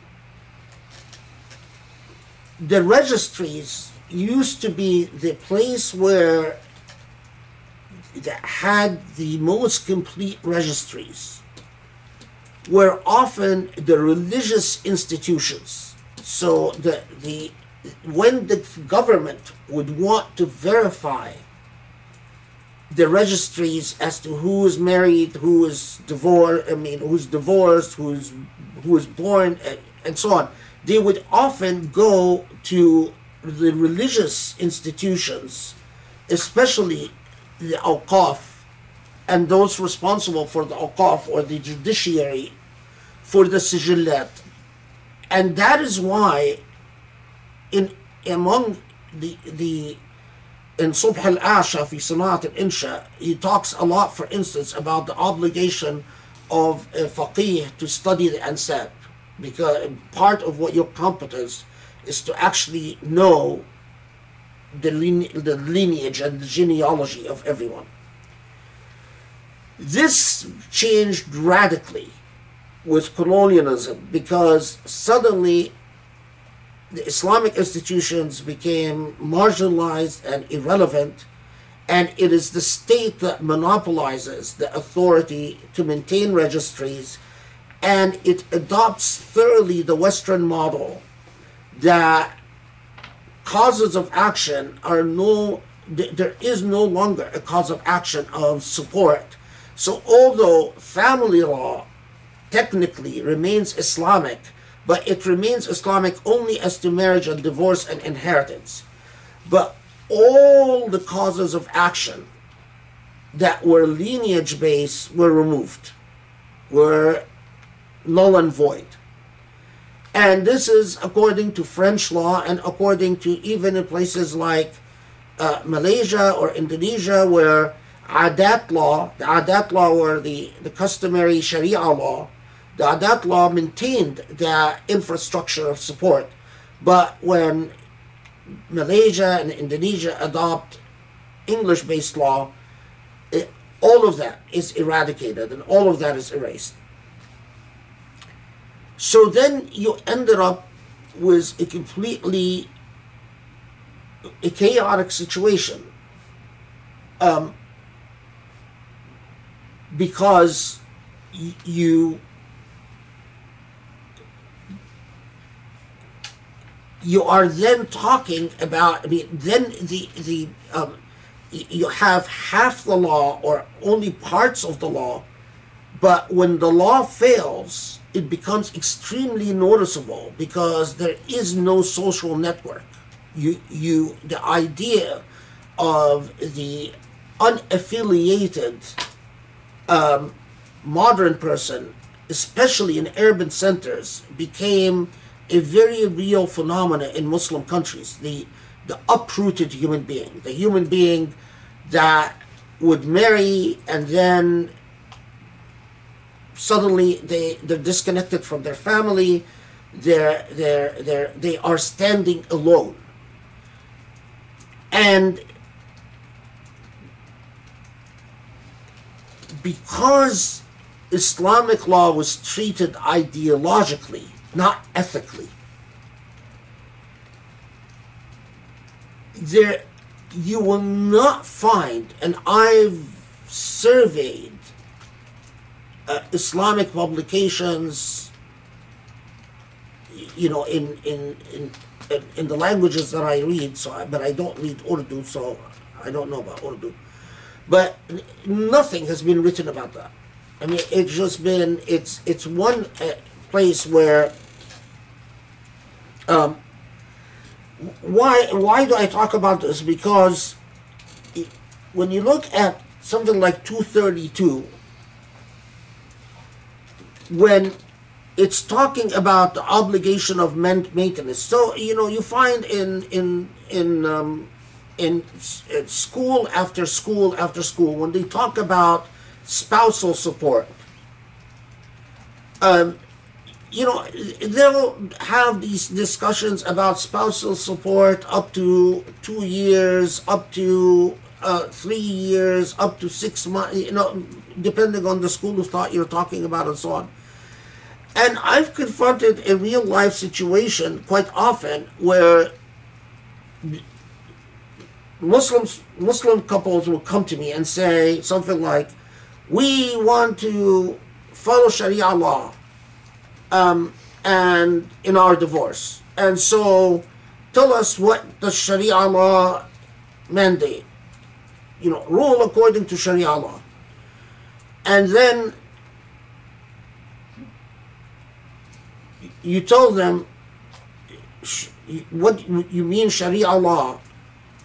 By Sharia law, what the is found in fiqh books in the madhab. So if you're Hanafis, I'll tell you what Hanafi law says. If you're Shafi'is, I'll tell you what Shafi law says. Or do you turn, or do you mean an inter, a, a, a contemporaneous interpretation of Sharia law? And most of the time, the vast majority of the time, what I get is, no, no, no, we don't want an interpretation, astaghfirullah, you know, keep your liberal uh, ideas away from us, you zindiq, you know, uh, give us just what the Islamic law schools say. Okay. So you tell them, and it is woefully unfair to, especially a woman that has has no means of support I mean, or has lived in the United States for 20, 30 years, um, she can't go back home. She has no, you know. Or even if she has relatives, how many brothers are willing to just take care of their sisters now? You know, it's different. And what happened quite often is that at this point, either you have women who say, okay, well, this is the will of Allah, although I told them that, you know, I don't believe that that's Allah's will. No, no, no, we don't want your, okay, we don't want your interpretations. We want, okay, fine. So this is what Abu Hanifa said. I want what Abu Hanifa said, and it's extremely unfair. Or,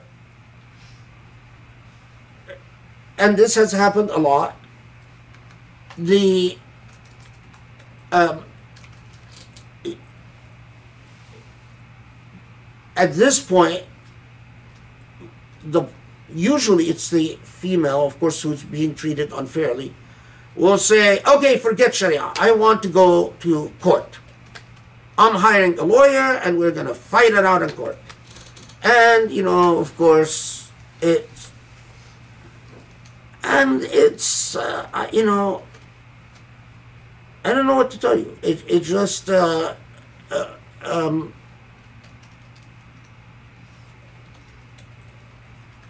you know, I, I, can you can imagine what if Abu Hanifa existed in our uh, day and age, what uh, Imam Shafi existed in our day and age. I have absolute confidence that they would laugh at the idea that what they said 1400 years ago, or, you know, give or take a couple hundred years, that this is what should be implemented because it's not consistent with the spirit of what Allah decreed. 234 is self explanatory. This is the waiting period upon the death um, of a husband. Um, and notice again that the emphasis is فإذا بلغن أجلهن فلا جناح عليكم فيما فعلن في أنفسهن بالمعروف. The emphasis is on the voluntarism or the freedom of the woman to go on with her life. Uh, so, and again, it is responding to a context, a context in which, it, in many pre-Islamic practices, upon the death of a husband, there were many tribes, especially the very powerful tribes, that the death of a husband meant that the wife is expected to mourn the husband by effectively becoming a mu'allaqa, meaning the, according to some customary practices, that you should not remarry for a year in some practices, some other practices three years, other practices ten years, and in some tribes forever. And it would become a feud between tribes if the wife in fact remarries. And it would ignite a feud. And this the, the quran comes and completely uh, changes that law and says no that, doesn't work. Uh, 235 let's see how muhammad asad translates that.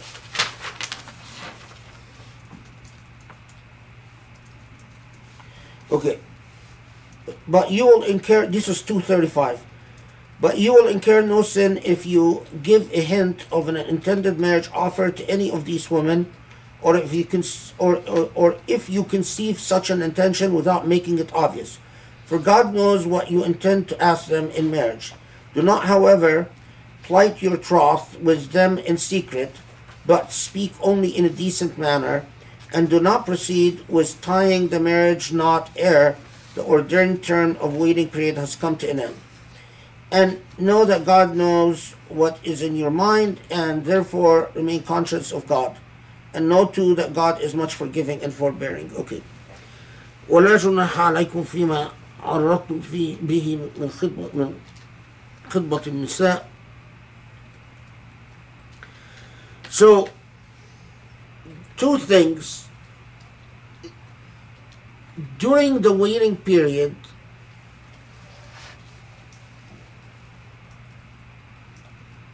men are to refrain from making proposals or enticing a woman by any kind of offer. And the situation that would come up was that a man would hear of a woman in her waiting period and then he would send a message you know if you don't go back to your husband i will marry you and i will you know give you much more than your husband did and you'll live in luxury and stuff like that. This type of and again the moral principle that this type of um, you know dealing in in stealth is unbecoming. That that's not how a muslim acts.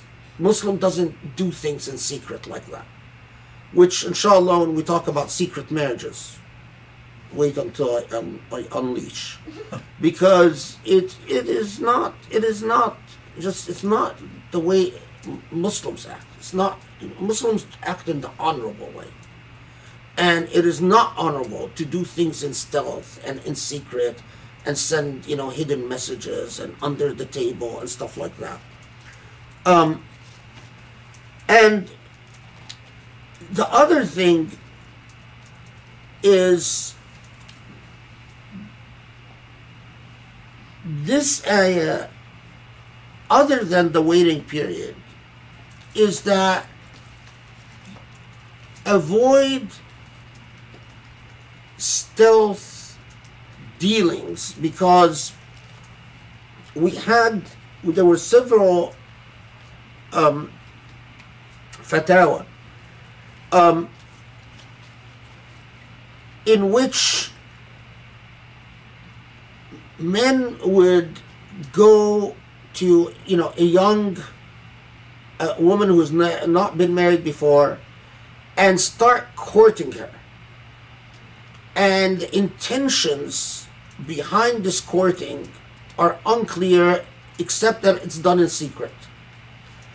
And from these fatwa you know the which is by the way still till this our very day happens a lot in in um, you know not in in, in urban westernized centers but um, especially in more traditional areas where you know some sleazebag um, sleazeball will will um, go court a woman in secret and then you know tell her uh, yeah my intentions are that i'm going to talk to your parents you know uh, i'm in love with you all that stuff and then have his way with her and then dump her. And from these fatwa it is, was clear that they were responding to this type of situation as well. That this type of behavior is unacceptable and um, it is and it says that Allah knows that you know you might be thinking of a a um, of a particular woman like after her waiting period um, I if, if I will propose to her uh, or you know I would really like to propose to this woman and so on. But that's that's one thing. Allah doesn't hold you accountable for these intentions, but Allah holds you accountable for still secret dealings that are that you know regardless of the consequences and regardless of the ultimate results, because the ultimate results, you know, maybe could end up being honorable, but there is a way of dealing that should be on the up and up, should be out in the open. Now, notice um, 237 وإن طلقتموهن من قبل أن تمسوهن وقد فرضتم لهن فريضة فنصف ما فرضتم إلا أن يعفون أو يعفو الذي بيده عقدة النكاح that if you marry but you do not consummate then you pay half the dowry. Unless voluntarily and freely either the wife or the family of the wife says don't worry about it. We, we don't want anything. You know uh, the um, uh, وأن تعفوا أقرب للتقوى and to in fact forgive because this is not a it's not about a financial transaction uh, is is closer to piety and a good muslim always as we said before does what is closer to piety ولا تنسوا الفضل بينكم إِنَّ اللَّهَ بِمَا تَعْمَلُونَ بَصِيرٌ This little, again, phrase, وَلَا تَنْسُوا الْفَضْلَ بَيْنَكُمْ Don't forget, you know, although my last name is Abu Fadl, I need to look at Muhammad Asad's translation for the word of Fadl. Um, I am the father of Fadl, but I, I still need a translation of what I'm a father of. Um, um, and do not, yeah, okay, so, wow, okay, I'm embarrassed. So do not forget uh,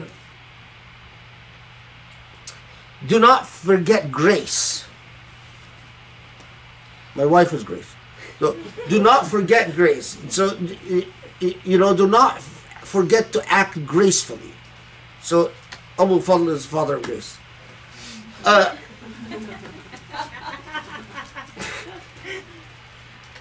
the reason I'm I'm flagged this is that um, I can't tell you in divorce situations. Maybe I'm scarred by all the divorces I've seen, but um, how many times I tell people exactly this: ولا تنسوا الفضل بينكم. Don't don't forget kindness between you. Don't forget. Um, you know, decency between you. Don't forget because when people get when in a divorce, people become uh, brutal and vicious, and they think just because it's a divorce and they're angry, then all bets are off. You know, no boundaries, no limits, no morality, no ethics, and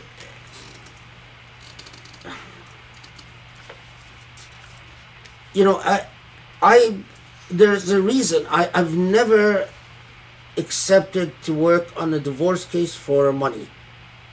Um, and the reason is, is that I never want wanted to profit from the con, from the continuation of acrimony between. So I've every divorce case I've handled every arbitration I've done was pro bono in 30 years.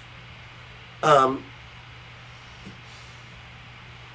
because of this ayah, that if, you know, if um, divorce attorneys, of course, have an incentive to, to ignite fire and to, um, eh, of course, you know, this doesn't mean because usually the people who care are the people who are ethical. So, you know, the people who are moral, ethical will come to me and say, okay, well, maybe, you know, I should just forego and let my, um, I'm sure it's usually men that are the, you know, so maybe I should just forego everything and let my husband take whatever he wants and so on. And, and my answer, no, it doesn't, ولا تنسوا الفضل بينكم don't doesn't mean uh, be a victim. It, it, it, it doesn't mean um, give up your rights. Your rights are your rights. But, but I'm talking about that w- when divorced people go out of the way to prevent the other parent from sharing their children, for instance, or having access to, to the children need both parents, need a good relationship they need to, to be able to respect, so you never speak ill of the other in front of your children. That's what I'm talking about. And you know, if if if there's an act of kindness, reciprocate with an act of kindness.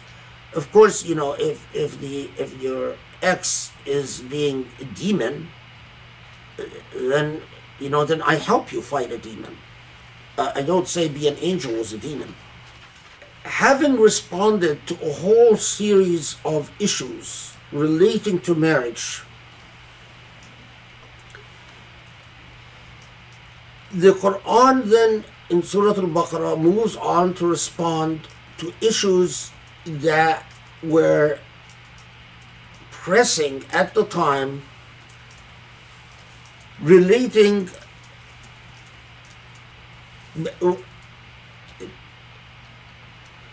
to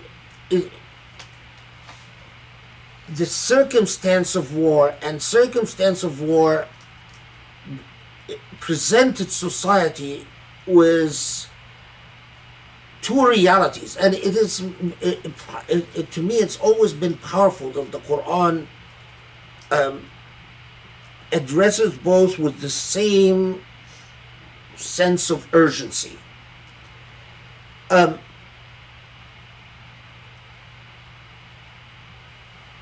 those who lose their spouses, so their spouses die because of the circumstances of war. And this the the Surah Al-Baqarah will talk about. But in no less pressing matter is the matter of prayer. Because you know, think of just when you have some um, exceptional circumstance, like, I mean, God forbid you're really ill, or you have, you know, exams and you're freaking out. Um,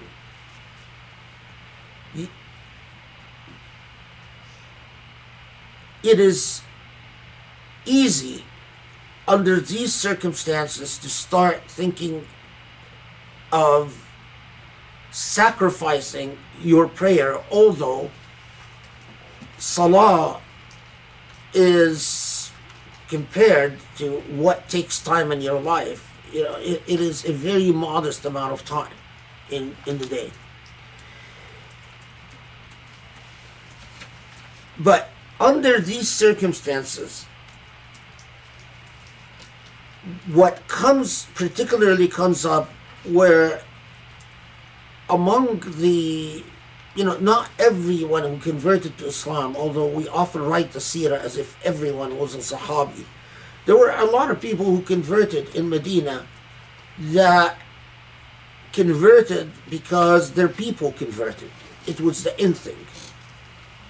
It was the in thing to do in Medina at the time. Most of the Aus and Khazraj converted, and Muslims have won a number of battles, and especially after Muslims won the battle of uh, the Khandaq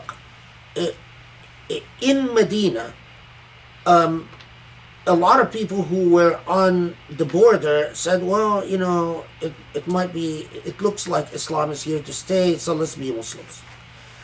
And, but under the circumstances of the continuing hostilities there were reports that some were, especially in the hardest prayer when you are fully active, the prayers during noon and asr.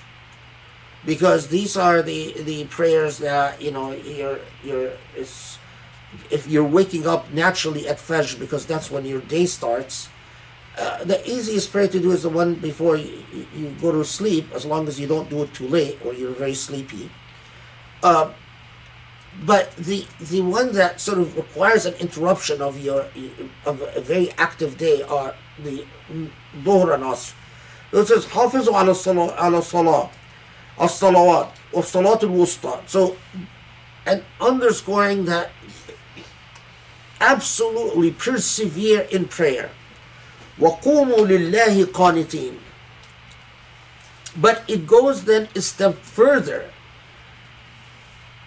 while it says persevere in prayer then beyond that and and strive to turn faithfully to Allah.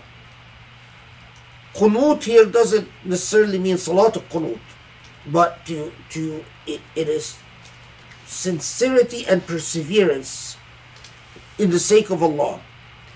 And then addresses the particular issue فإن خفتم فرجالا أو ركبانا فإذا أمنتم فاذكروا الله كما علمكم ما لم تكونوا تعلمون So the complaint made by some is that, well, you know, we would be afraid of an attack. Or we are traveling from one spot to another and we don't feel safe stopping to pray because we're not in secure circumstance. And so the Quranic is, well, if you're able to pray uh, under, you know, basically uh, standing on your feet under normal circumstances, do so. But if not, then pray on the backs of your camels or the backs of your livestock, however you're traveling. But once you are secure, فَاذْكُرُوا اللَّهَ كَمَا عَلَّمَكُمْ Then remember Allah as, as Allah has taught you. As Allah has taught you means prayer. So, and then the next ayah talks about, which we'll talk about inshallah, that about the uh, um, widows and the loss of a husband. But the Quran responds to issue after issue after issue that comes up. And in the same way that when it talks about prayer, you, you see the absolute necessity of prayer. It, you know, no mincing of words. There is no sacrificing of prayer. If you have to pray on the, the backs of your uh, horses or your camels, then do so. And the minute you are, you have some safety and tranquility,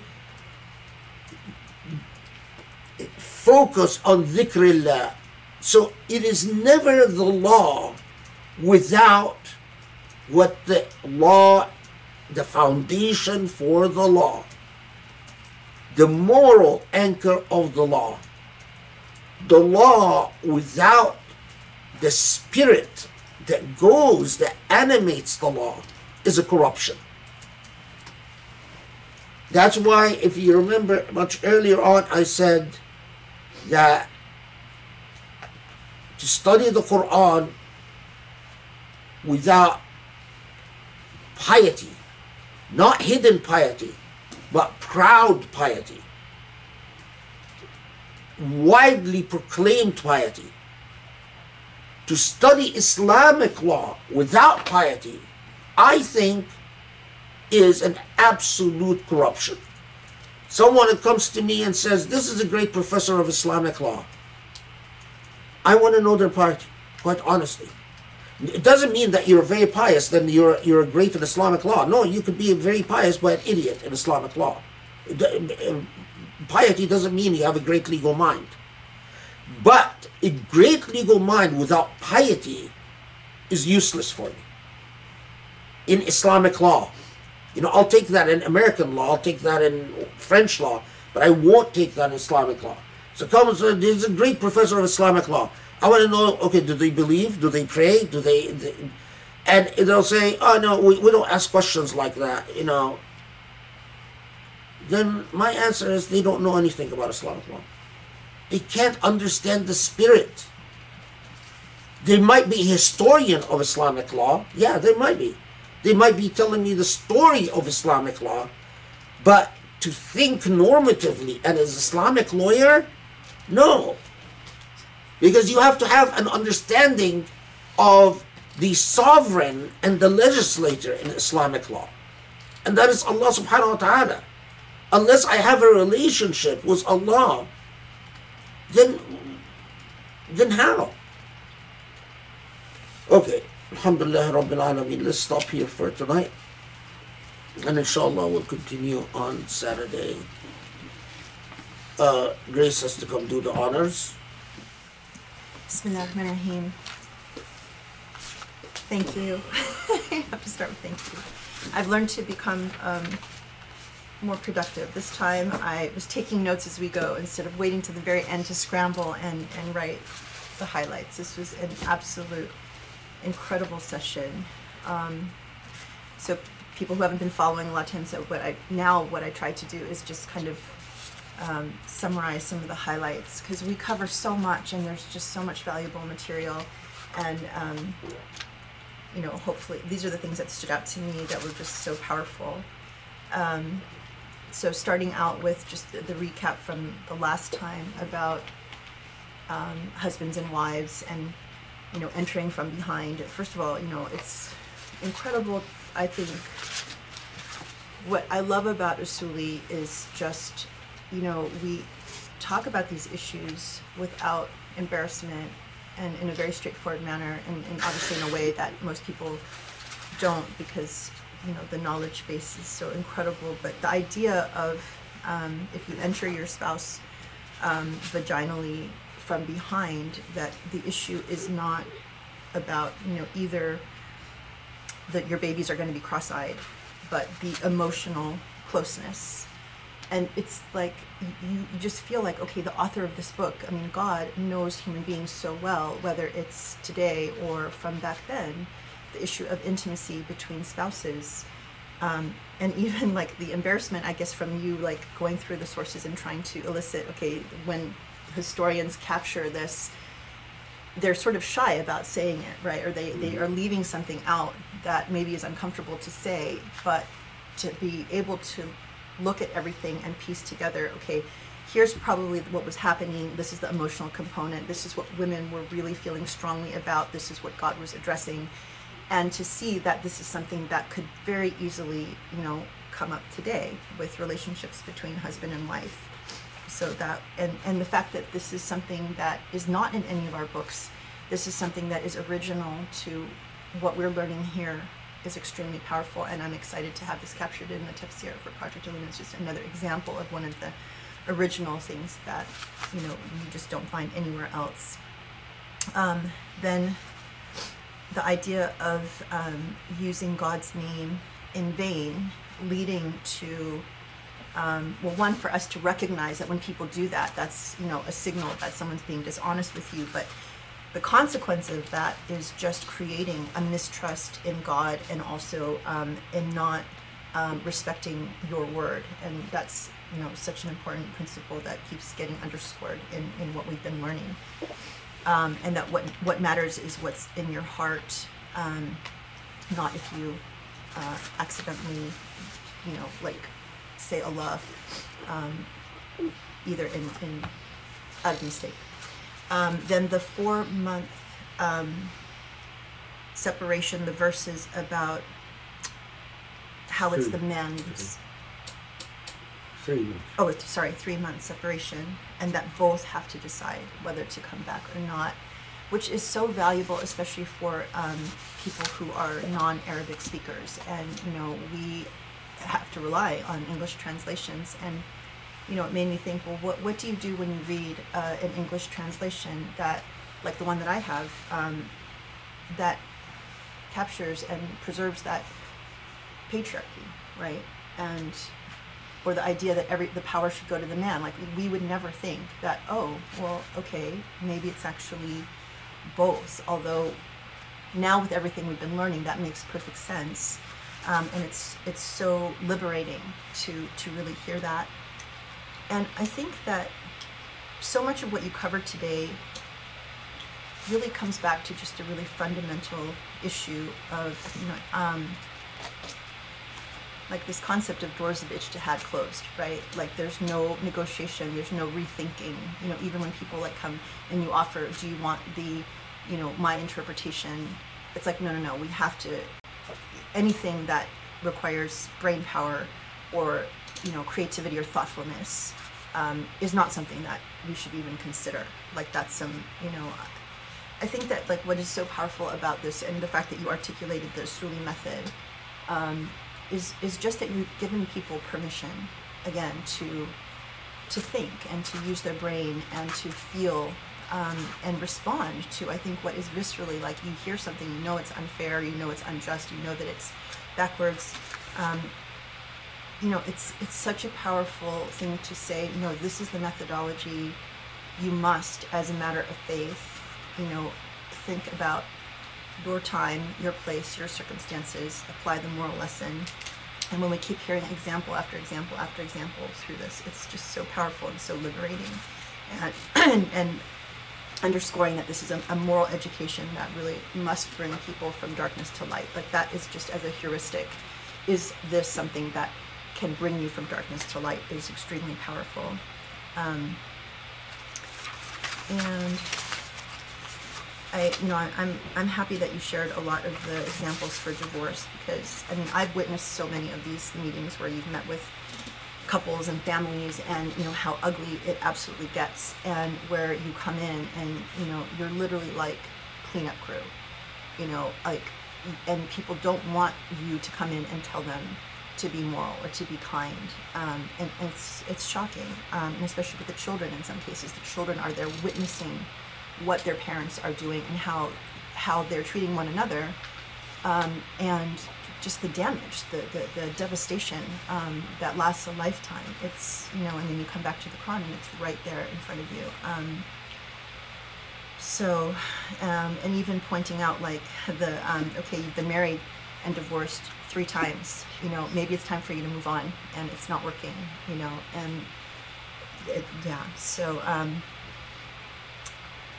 and then just the last part, which I think, you know, again, just going through all of the um, examples um, that the Quran points out and teaching us how to read these things and understand them and, you know, get to the methodology. Like, what is the lesson that God is trying to teach us? And it's not about the law. Um, you know, it's just like, again, like if we were to expect that whatever laws we're you know imposing today should be relevant 100 or 200 years from now um, is ridiculous. But it's like people you know don't think about that. And so i just i mean thank you for allowing us to walk step by step through what our current model of operating is as a muslim and just like deconstructing it and saying no this is this is really how you should think about it and and giving us those tools. I think it's again, just a tool of liberation and, and, and moral education that is just unsurpassed. So thank you so much. Um,